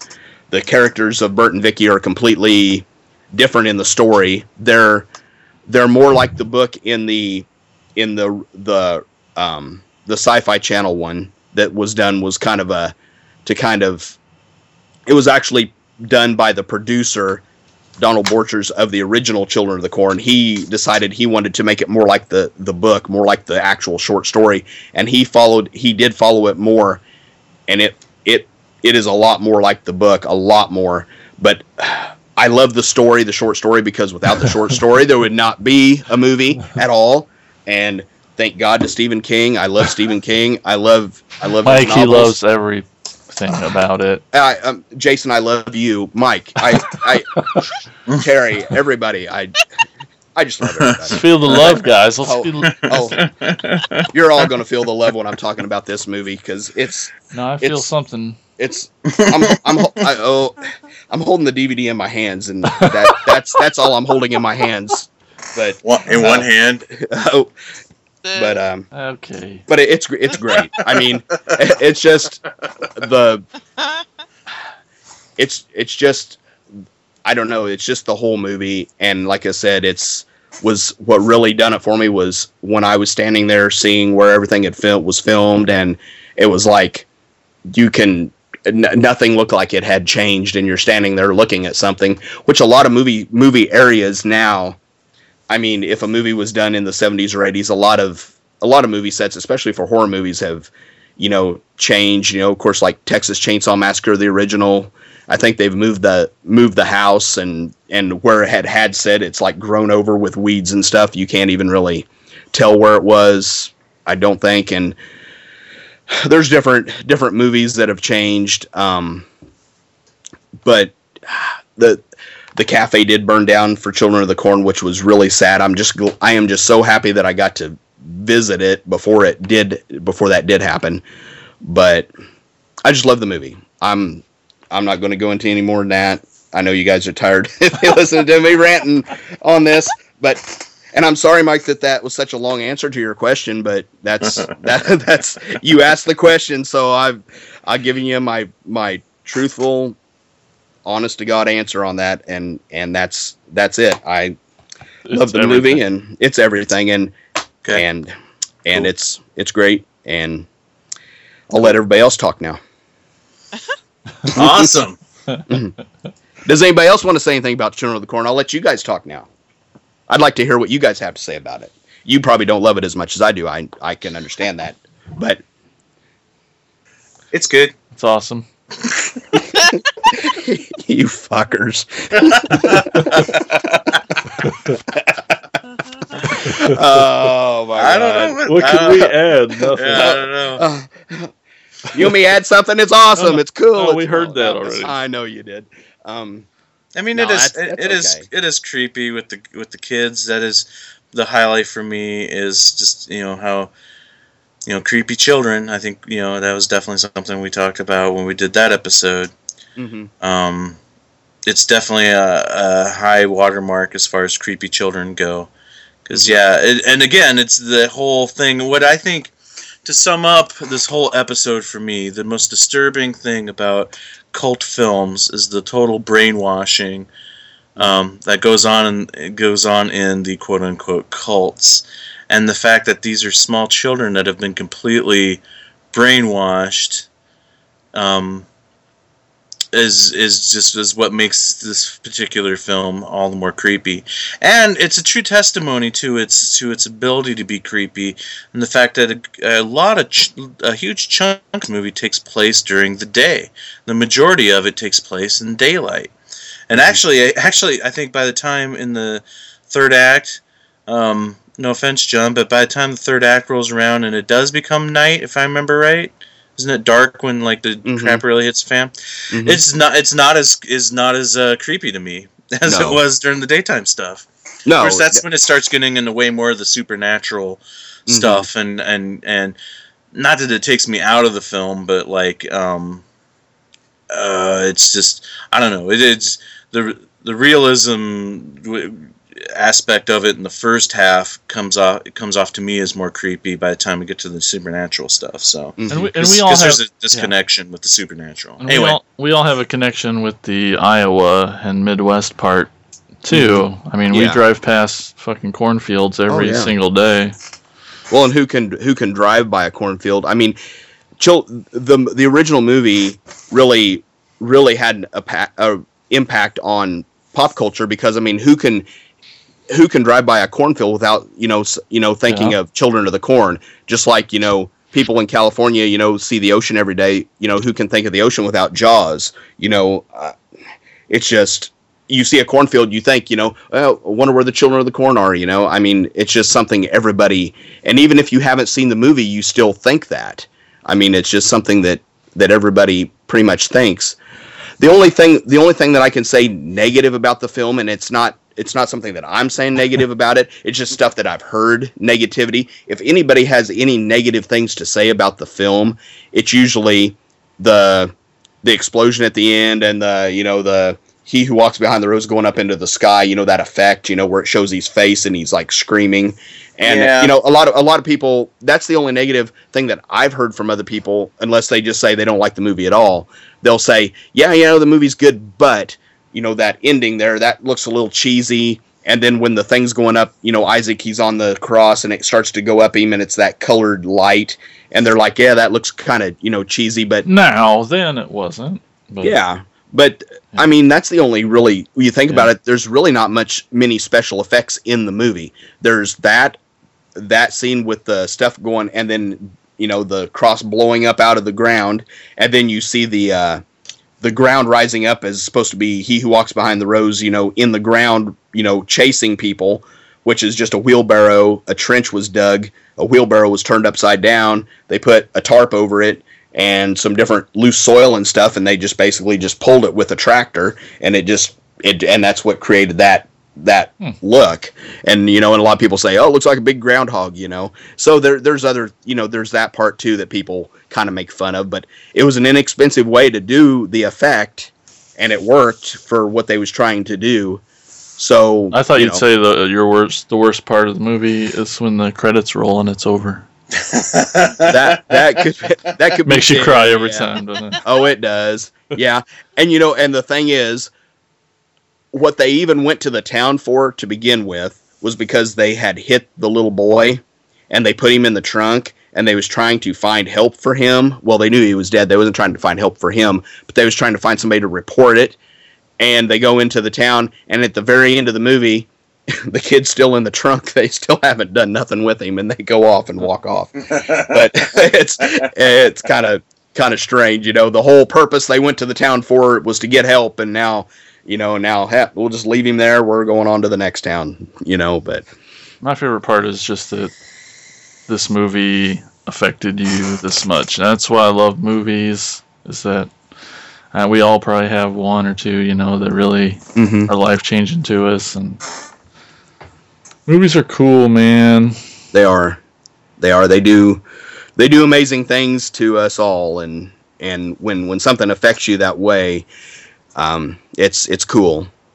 You know, and you know, we go back to the cults. You saying, you know, how you know people you know it's it's it's really strange how these cults you know get people to be brought in but charles manson he knew he knew what who he was you know he knew what kind of uh, people he he knew to target kids that were either runaways or just kids that were looking for something in their lives and he knew he could offer them something different. Well come you know come stay with me you know we'll you know we don't work we don't really do anything you know and we're just going to hang out and play music and you know do some drugs and you know and and just you know hang out. And and that's the thing. Everybody wants to believe in something and it's just like on children of the corn these kids all needed something to believe in and isaac was that thing that they believed in to where when he told them this is what this is what god is telling me to do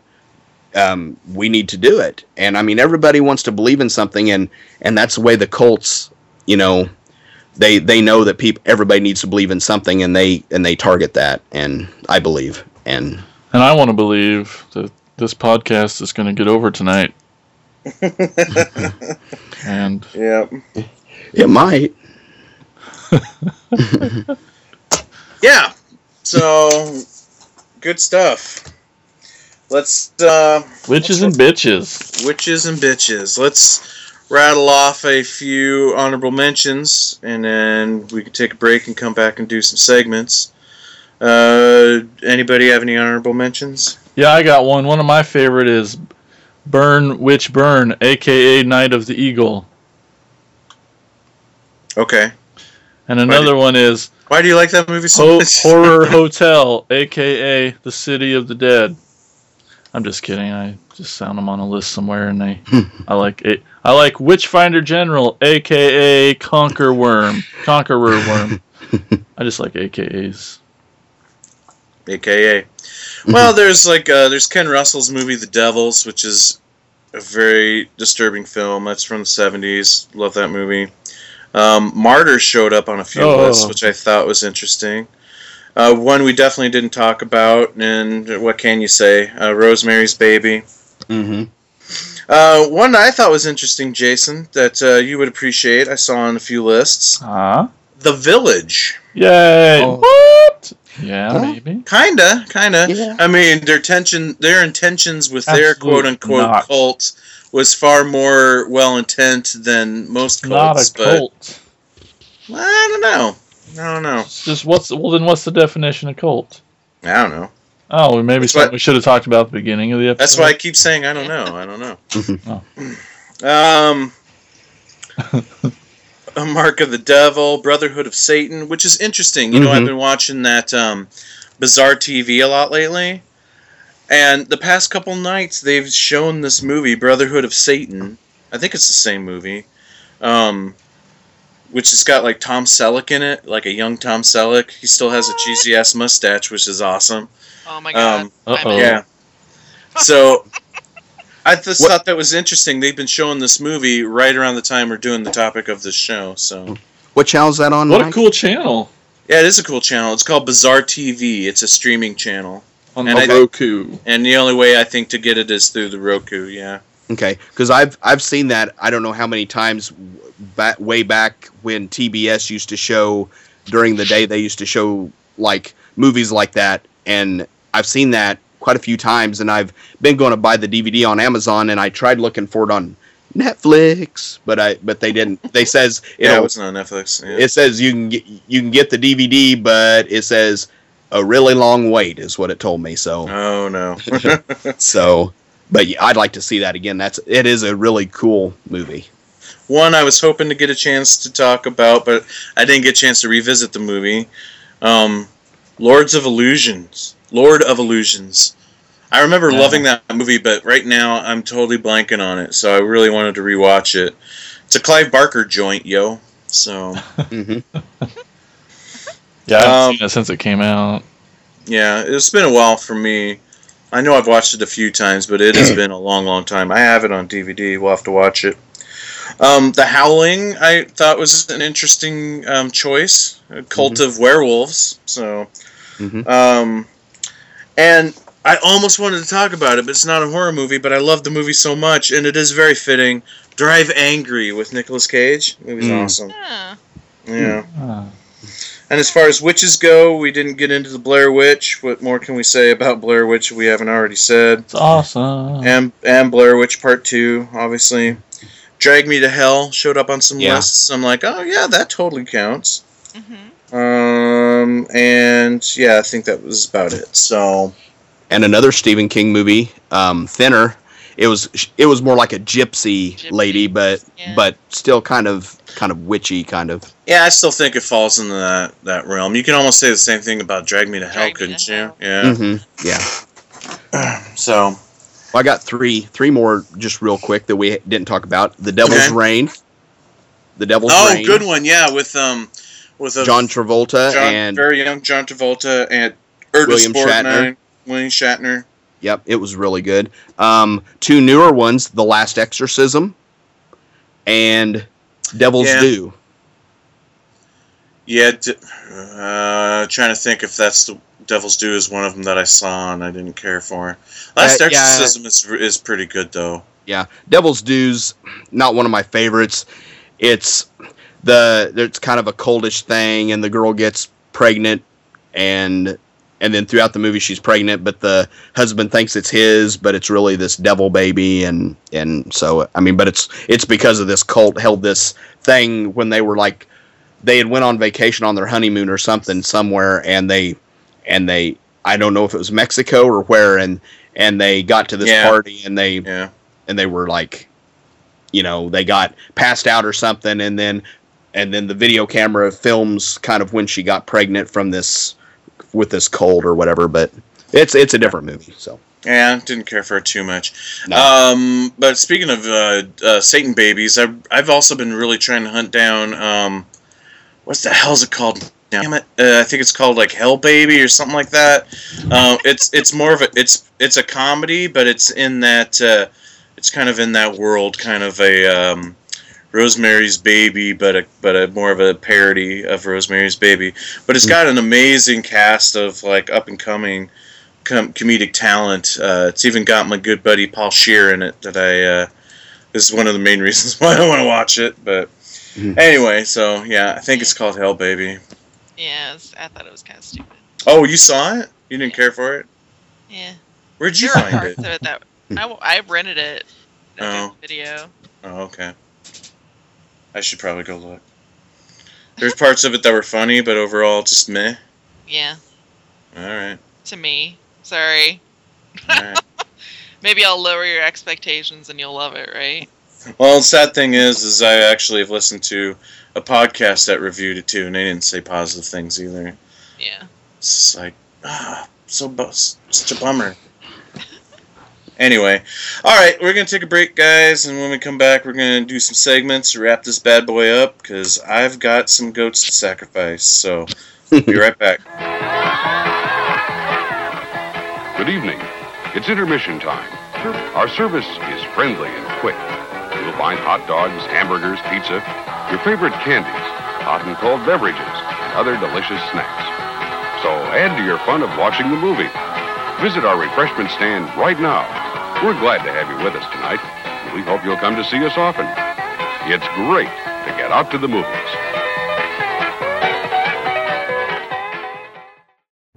Do you find your life lacking meaning and purpose? Do you get up every morning and say, There's gotta be a better way? Are you a horror film fan and don't understand why your friends and family hasn't seen Nekromantik? Do you know people who say that they love Jason from the Nightmare on Elm Street movies? Are you bored with your current podcast? Do you find yourself answering these questions out loud and getting weird looks from other people in your office? Well, now you never have to worry about those nasty stains again. Now you have a meaning to your boring, miserable life because now you can listen to. Attack of the Killer Podcast. That's right, Attack of the Killer Podcast. Attack of the Killer Podcast has all the vitamins and minerals for a well balanced breakfast. On Attack of the Killer Podcast, you can marvel at the crew as they discuss various horror films such as High Tension and High, high tension. Listen with your ear holes as the attackers pick a topic and then derail from that topic for at least an hour every episode. Be extremely disturbed as you learn the true love Insane Mike has for his Jason Goes to Hell DVD. But wait, there's more. The gang at Attack of the Killer podcast give you their guarantee that every episode will contain at least two hours of in depth horror discussion or at least until they get bored, which usually happens after about the first 30 minutes. Listen to what this satisfied customer has to say about Attack of the Killer podcast. Who the hell are you?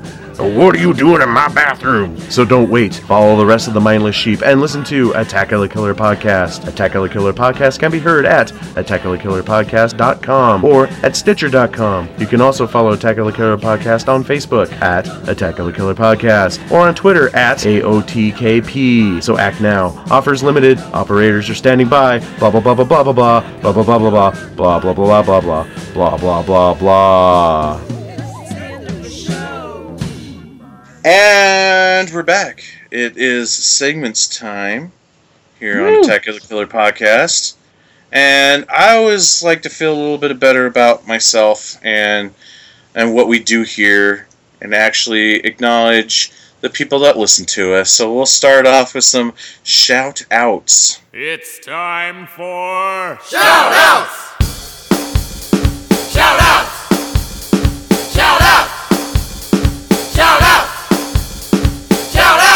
All right, here we go. Um, on Facebook, we asked, and Twitter, we asked, uh, what are your favorite witches, cults, movies?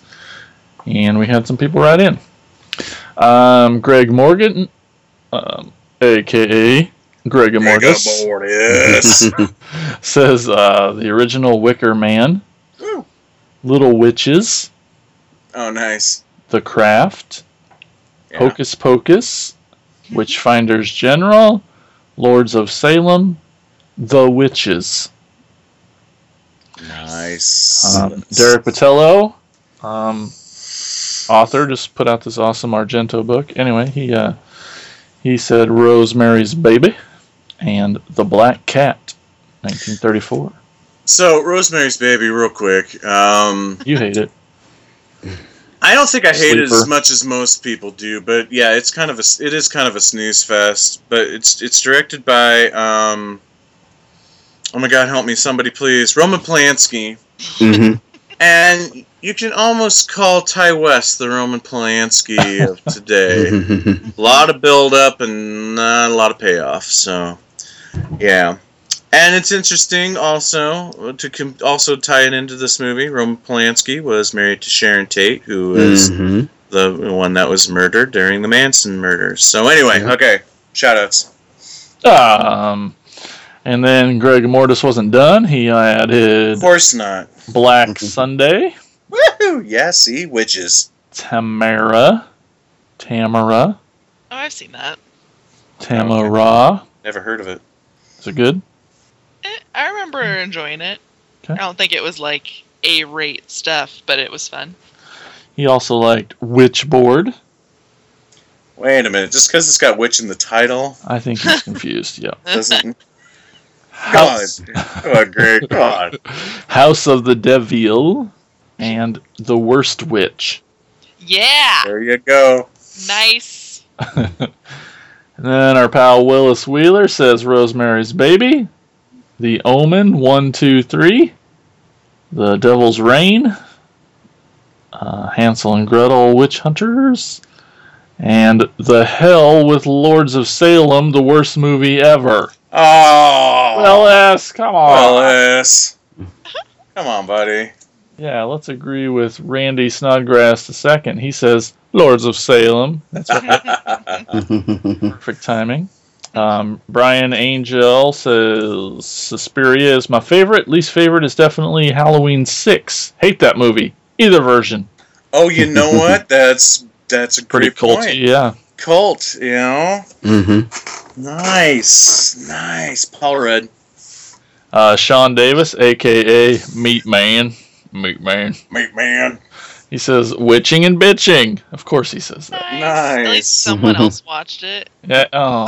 Maybe we should have him. Had, yes. Hi, I, I can say words. Maybe we should have had him on the show tonight. And, uh, Anyway, let's move on. Moving on, we uh, he definitely uh, wasn't done yet. Uh, Greg Mortis says, "Oh yeah, definitely Suspiria." and Martin Aaron Totten says, "The Craft." And Stephanie Valles says, "The Wicker Man, 1973." It is important you put the date on there because they had that awesome "Not the Bees" Mhm. remake with uh, Nicolas Cage. Not the bees, not the bees. And that's what we had on Facebook. On Twitter, we had a couple. We had Matt Tomaszewski, who's at Matt Ready Set, says Hocus Pocus. It's the perfect blend of a children's movie sprinkled with adult jokes. You'll never get a movie like that again. Is he right, Terry? Um, sure. Okay. And uh, one person, uh, Nailani Proctor, uh, at Nalani Proctor says, Teen Witch. Oh, what? Nice. Oh, I used to love that movie. I forgot all about it. Little cat was awesome. Fuck And The Craft and Hocus Pocus. Oh, and we didn't even bring up Sabrina the Teenage Witch. Yes, No. that's the one. Yeah, yeah, that's true. And speaking of TV, what about you could have thrown Buffy into the mix because you had what's her name there? She was a witch Oh, on that show. yeah. Yup. That's true. And that's uh, what we have um, for that. If anyone called in, this is when we'll listen to it. If not, we will move on. But uh, So- uh, So that was that was. Thanks for calling in. Or oh, hopefully someone will call in next time. yeah. and anyone can call in anytime at 415 952 6857 or 415 95 AOTKP. And that's shoutouts. Thank you so much for that, Jason. You bet. That was wonderful. Now we're going to take it over to Terry with her segment. Wicked words with wear tear. Wicked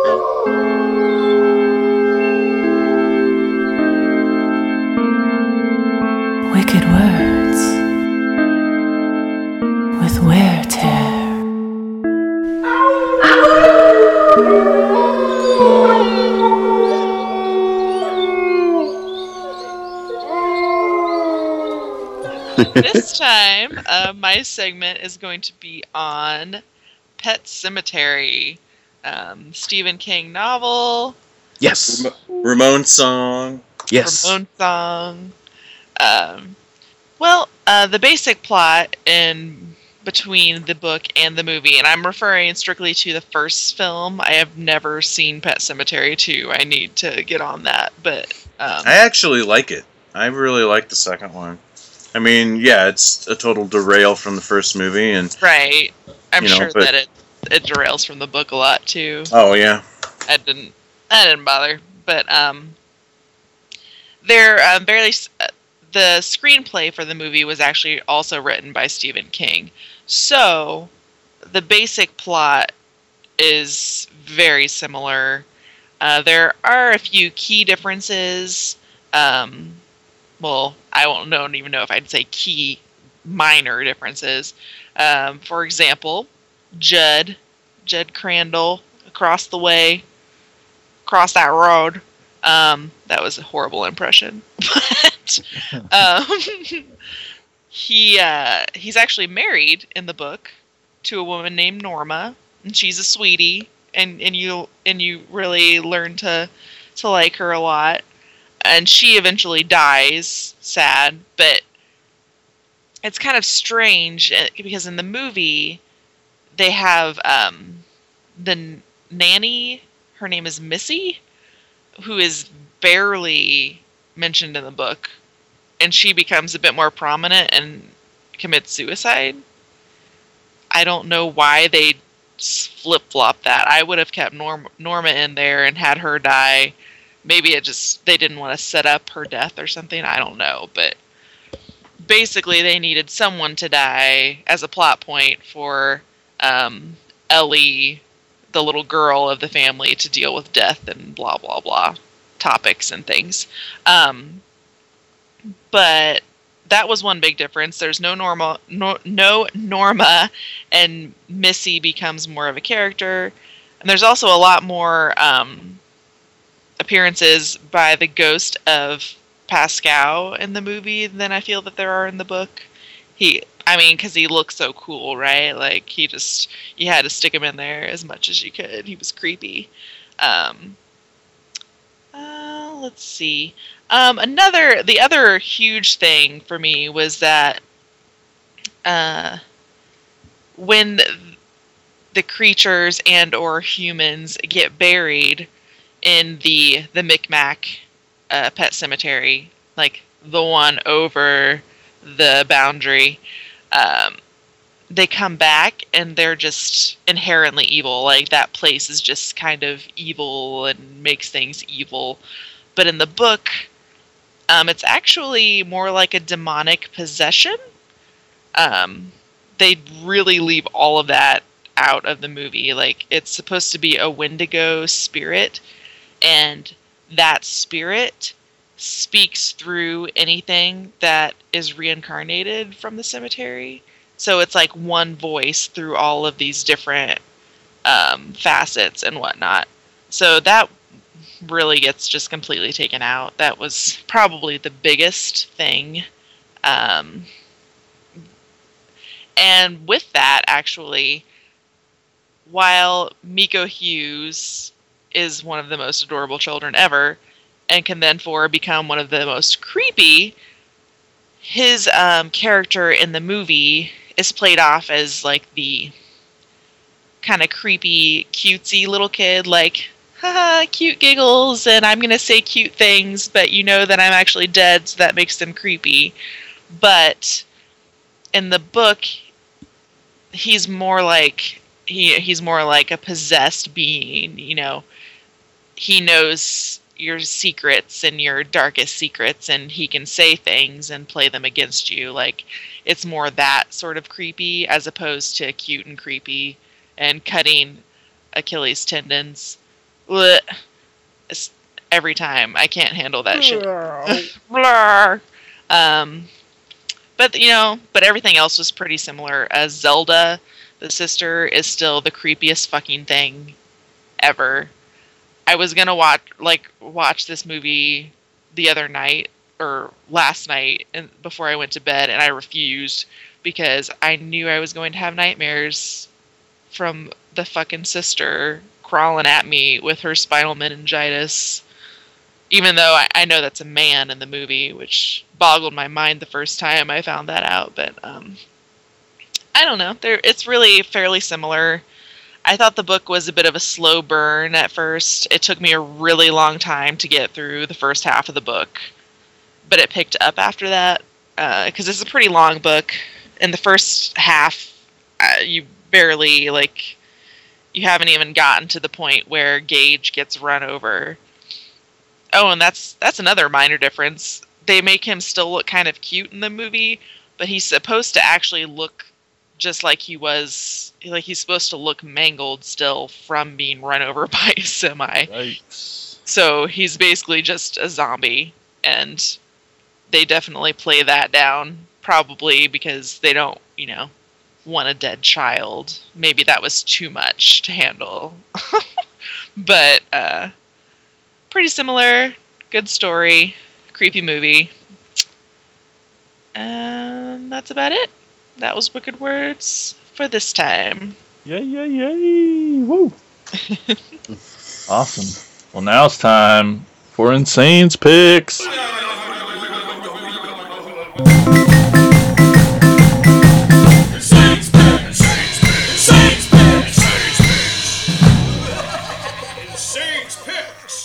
Hello, everybody. My name is Insane Mike, and this is Insane's Picks. For this particular episode of Insane's Picks, I'm going to share with you a film that I love so very much from the early 70s. Just frantically trying to scroll for the um, date of the movie as I keep talking. 1971. Keeping with the theme of the episode, the 1971 classic, I Drink Your Blood. That's right! I Drink Your Blood. Now, this movie, I first learned of this film from Mad Ron's Previews from Hell DVD, or not DVD, VHS, back in the early 90s um, when I was off to college, and my, my 80s theatrical horror film franchise brain was blown away and expanded by being exposed to Italian cinema and and cinema from other countries and and the world of bootlegging um, and just trying to find all these crazy films. And I came across Mad Ron's Previews from Hell. And one of the very early trailers on that was for a film called I Drink Your Blood. And I was fascinated by this film and have been searching for it for years. And thanks to the wonders of DVD, that dream came true. I Drink Your Blood, as it says on the back of the box, it's Night of Living Dead meets Charles Manson in this Trent's 1971 drive in classic. After consuming rabies infested meat pies, a hippie cult goes on a vicious murdering rampage. This movie has a little bit of everything. You could say it has a little bit of Night of Living Dead. It's got a little bit of Helter Skelter. I would even say it has a little bit of I Spit on Your Grave. Because there is a, uh, a character early in the film that gets raped. And hence why the the um the the child of the film decides to infect the meat pies with rabies in order to get revenge on the hippie cult. But the plan completely backfires as the hippie cult then infests everyone else in the town somehow. Well, actually, I know how. Uh, with rabies. There's like a bunch of construction workers that get infested, and all of a sudden there's just people foaming at the mouth everywhere trying to kill everybody. So this movie's nuts, and it really doesn't make any sense because rabies does not send you on a murdering rampage. Do not turn you into mindless, foaming at the mouth zombies that just want to kill you for no reason. But it's so crazy and it's so much fun, and it's just a, such a mess of a mesh of all kinds of different films, um, all kinds of different exploitation films. It's like they just took wanted to take everything and throw it at the wall and see what sticks, without even caring about having a very coherent plot that would make any sense. This movie is also amazing because it is one of the early performances by 70s cult queen Lynn Lowry in her cutest of forms. She's a little button nosed cutie in this movie Mhm. and you get to see her naked. So yes, and there's there's there's beheadings and arms cut off with with um, electric, electric meat carvers and um, people killed with the trailer for it. I always thought was amazing because one of the moments of the the trailer is like, what sadistic tortures could be are done in this film with this axe, this chainsaw, this fire hose. I'm like, whoa, wait a minute, what? Fire hose? Really? I have to see this movie. So, if you can find it, check it out. 1971. I drink your blood. Woo, woo, woo. Seriously, guys, check it out. It's good. Okay, I'm going. Okay. It's definitely would be a good movie party movie. We need to next time we need to watch it for a movie party. I'm serious. Uh huh. Okay. So that wraps up another episode of Attack of the Killer podcast. Uh, on, on a personal note, anybody got anything they want to plug? Anything they want to talk about? What's going on? I do on? real quick. Just uh, the night this uh, episode um, airs, um, Prescribed Films uh, music video for the PBJs is playing at the Muscatine Film Festival in Muscatine, Iowa. And then afterwards, at the after party, uh, the PBJs are performing. Yeah, pretty All right. exciting. So go PF and PBJs. It's a lot of peas. I'm only starting. That's what Terry said. I did earlier.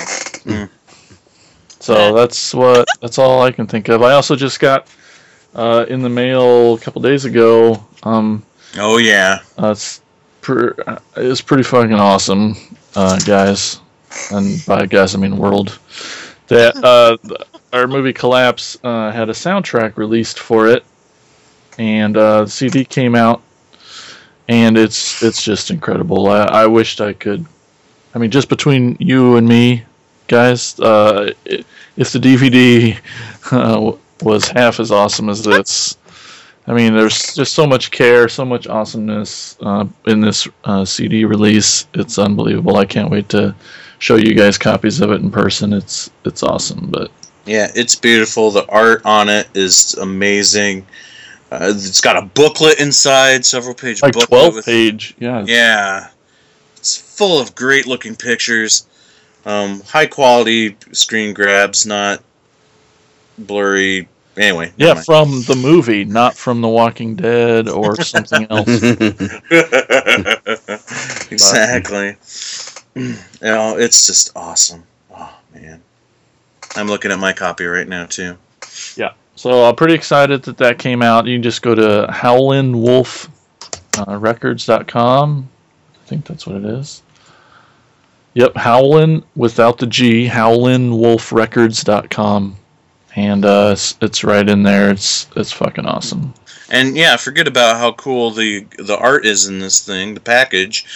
The freaking soundtrack is amazing. The music music is one of the great things about this movie. The score it's, on be- it it's better is- than the movie, guys. Yeah, to be honest. Um, it's really what makes it awesome.